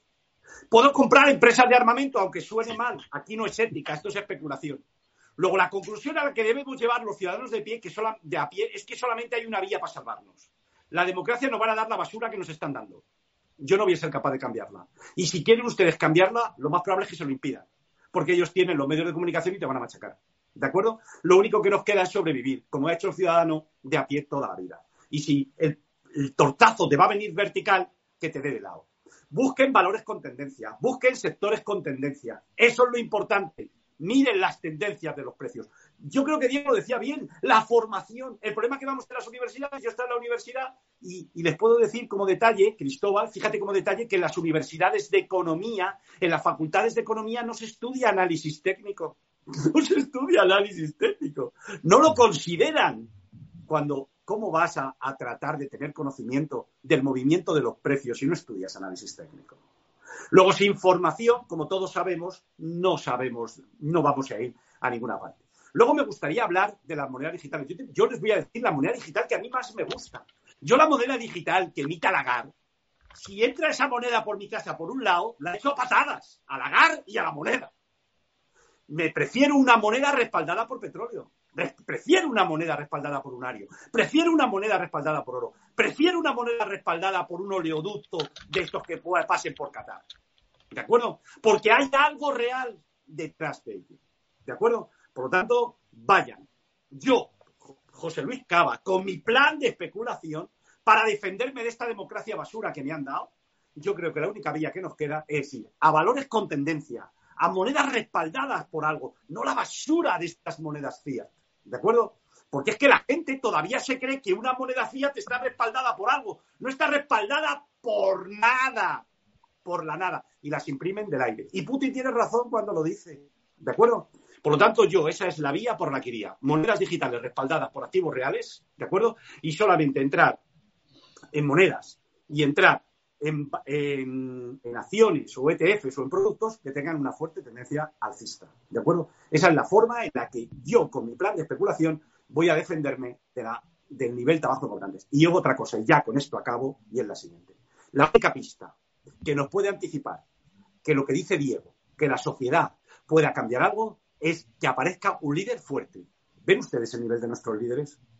ven ustedes, pero ¿cómo se puede? Pero ¿cómo alguien de bien puede elegir a los líderes que tenemos? Si no tiene formación, no tienen experiencia. No tienen nada de nada. Yo el otro día me partía de risa, estaba en Londres y estaba hablando con unos chicos que habían estado en una escuela de negocios y me decían, estamos contentísimos porque los profes que tenemos han lanzado startups. Tenemos eh, profes que han lanzado empresas a bolsa. Y yo digo, pues en España los políticos que tenemos eh, no han salido del partido. No tienen experiencia empresarial, no tienen nada. Y claro, uno me dijo una cosa que me dejó hundido. Dice, bueno, dice, pero esos son los que os han, esos políticos han sido elegidos por las élites precisamente para que las élites, que no han sido elegidas por nadie, manejen a los políticos y los políticos os manejen. Digo, hostia, claro, lleva razón. Por tanto, yo con esto acabo. Pues muchísimas gracias, José Luis. Eh, apasionante todas tus intervenciones, interesantísimas. También las de el querido Diego Quevedo, aunque tuvo esos problemas, pero al final hemos podido escucharle muy bien. Lamento que ese apagón de Gonzalo, eh, que haya tenido que irse Gonzalo, que también estaba siendo interesantísima su participación, y espero que se le solucione pronto porque estaba sin, sin nada de luz y sin batería en el móvil, así que a ver cómo se apaña. Y por último, pues muchísimas gracias, Héctor, que he visto que has aguantado ahí eh, y no te has ido a la cama, aunque te veo medio cerrando los ojos, agotado. Pero bueno, oye, que muchísimas gracias a los cuatro que habéis participado. Creo que habéis hecho un programa de altísimo nivel, como no se ve en ninguna gran cadena de televisión. Y también quiero dar las gracias pues, a todos los que han estado ahí en directo, a pesar de que hoy era una de las semifinales, que no tengo ni idea del Mundial, que no tengo ni idea de cómo habrá acabado, ya nos enteraremos. Ha ganado Francia 2-0. Ha ganado Francia 2-0. Bueno, pues ya tenemos los finalistas y, nada, pues oye, gracias por estar ahí y como siempre os digo, ayudadnos a, a difundir dad me gusta para que se sitúe bien el vídeo, recomendadlo a vuestros conocidos, etcétera, porque yo creo que esta información tiene que llegar a la gente. Y, bueno, como ha dicho José Luis Cava, la, justicia eh, debería ser ciega, pero ya sabéis que aquí en España es bizca y que no tenemos, no tenemos líderes, hay unos dirigentes, pero líderes no, no hay todavía. Esperemos que vayan surgiendo del, del propio pueblo, ¿no?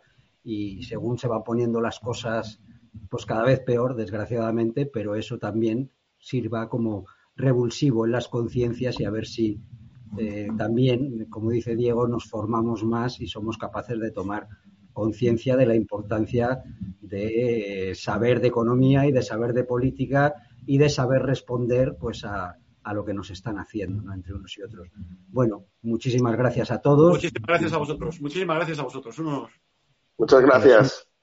Un placer y nada, con esto pues hasta el próximo programa que esperemos que sea pronto, no sé todavía cuándo, pero porque lo hacemos un poco irregular, pero bueno, en, en breve tendremos un nuevo Economía Abierto y también nuestros debates, entrevistas, etcétera. Gracias a todos y hasta la próxima semana.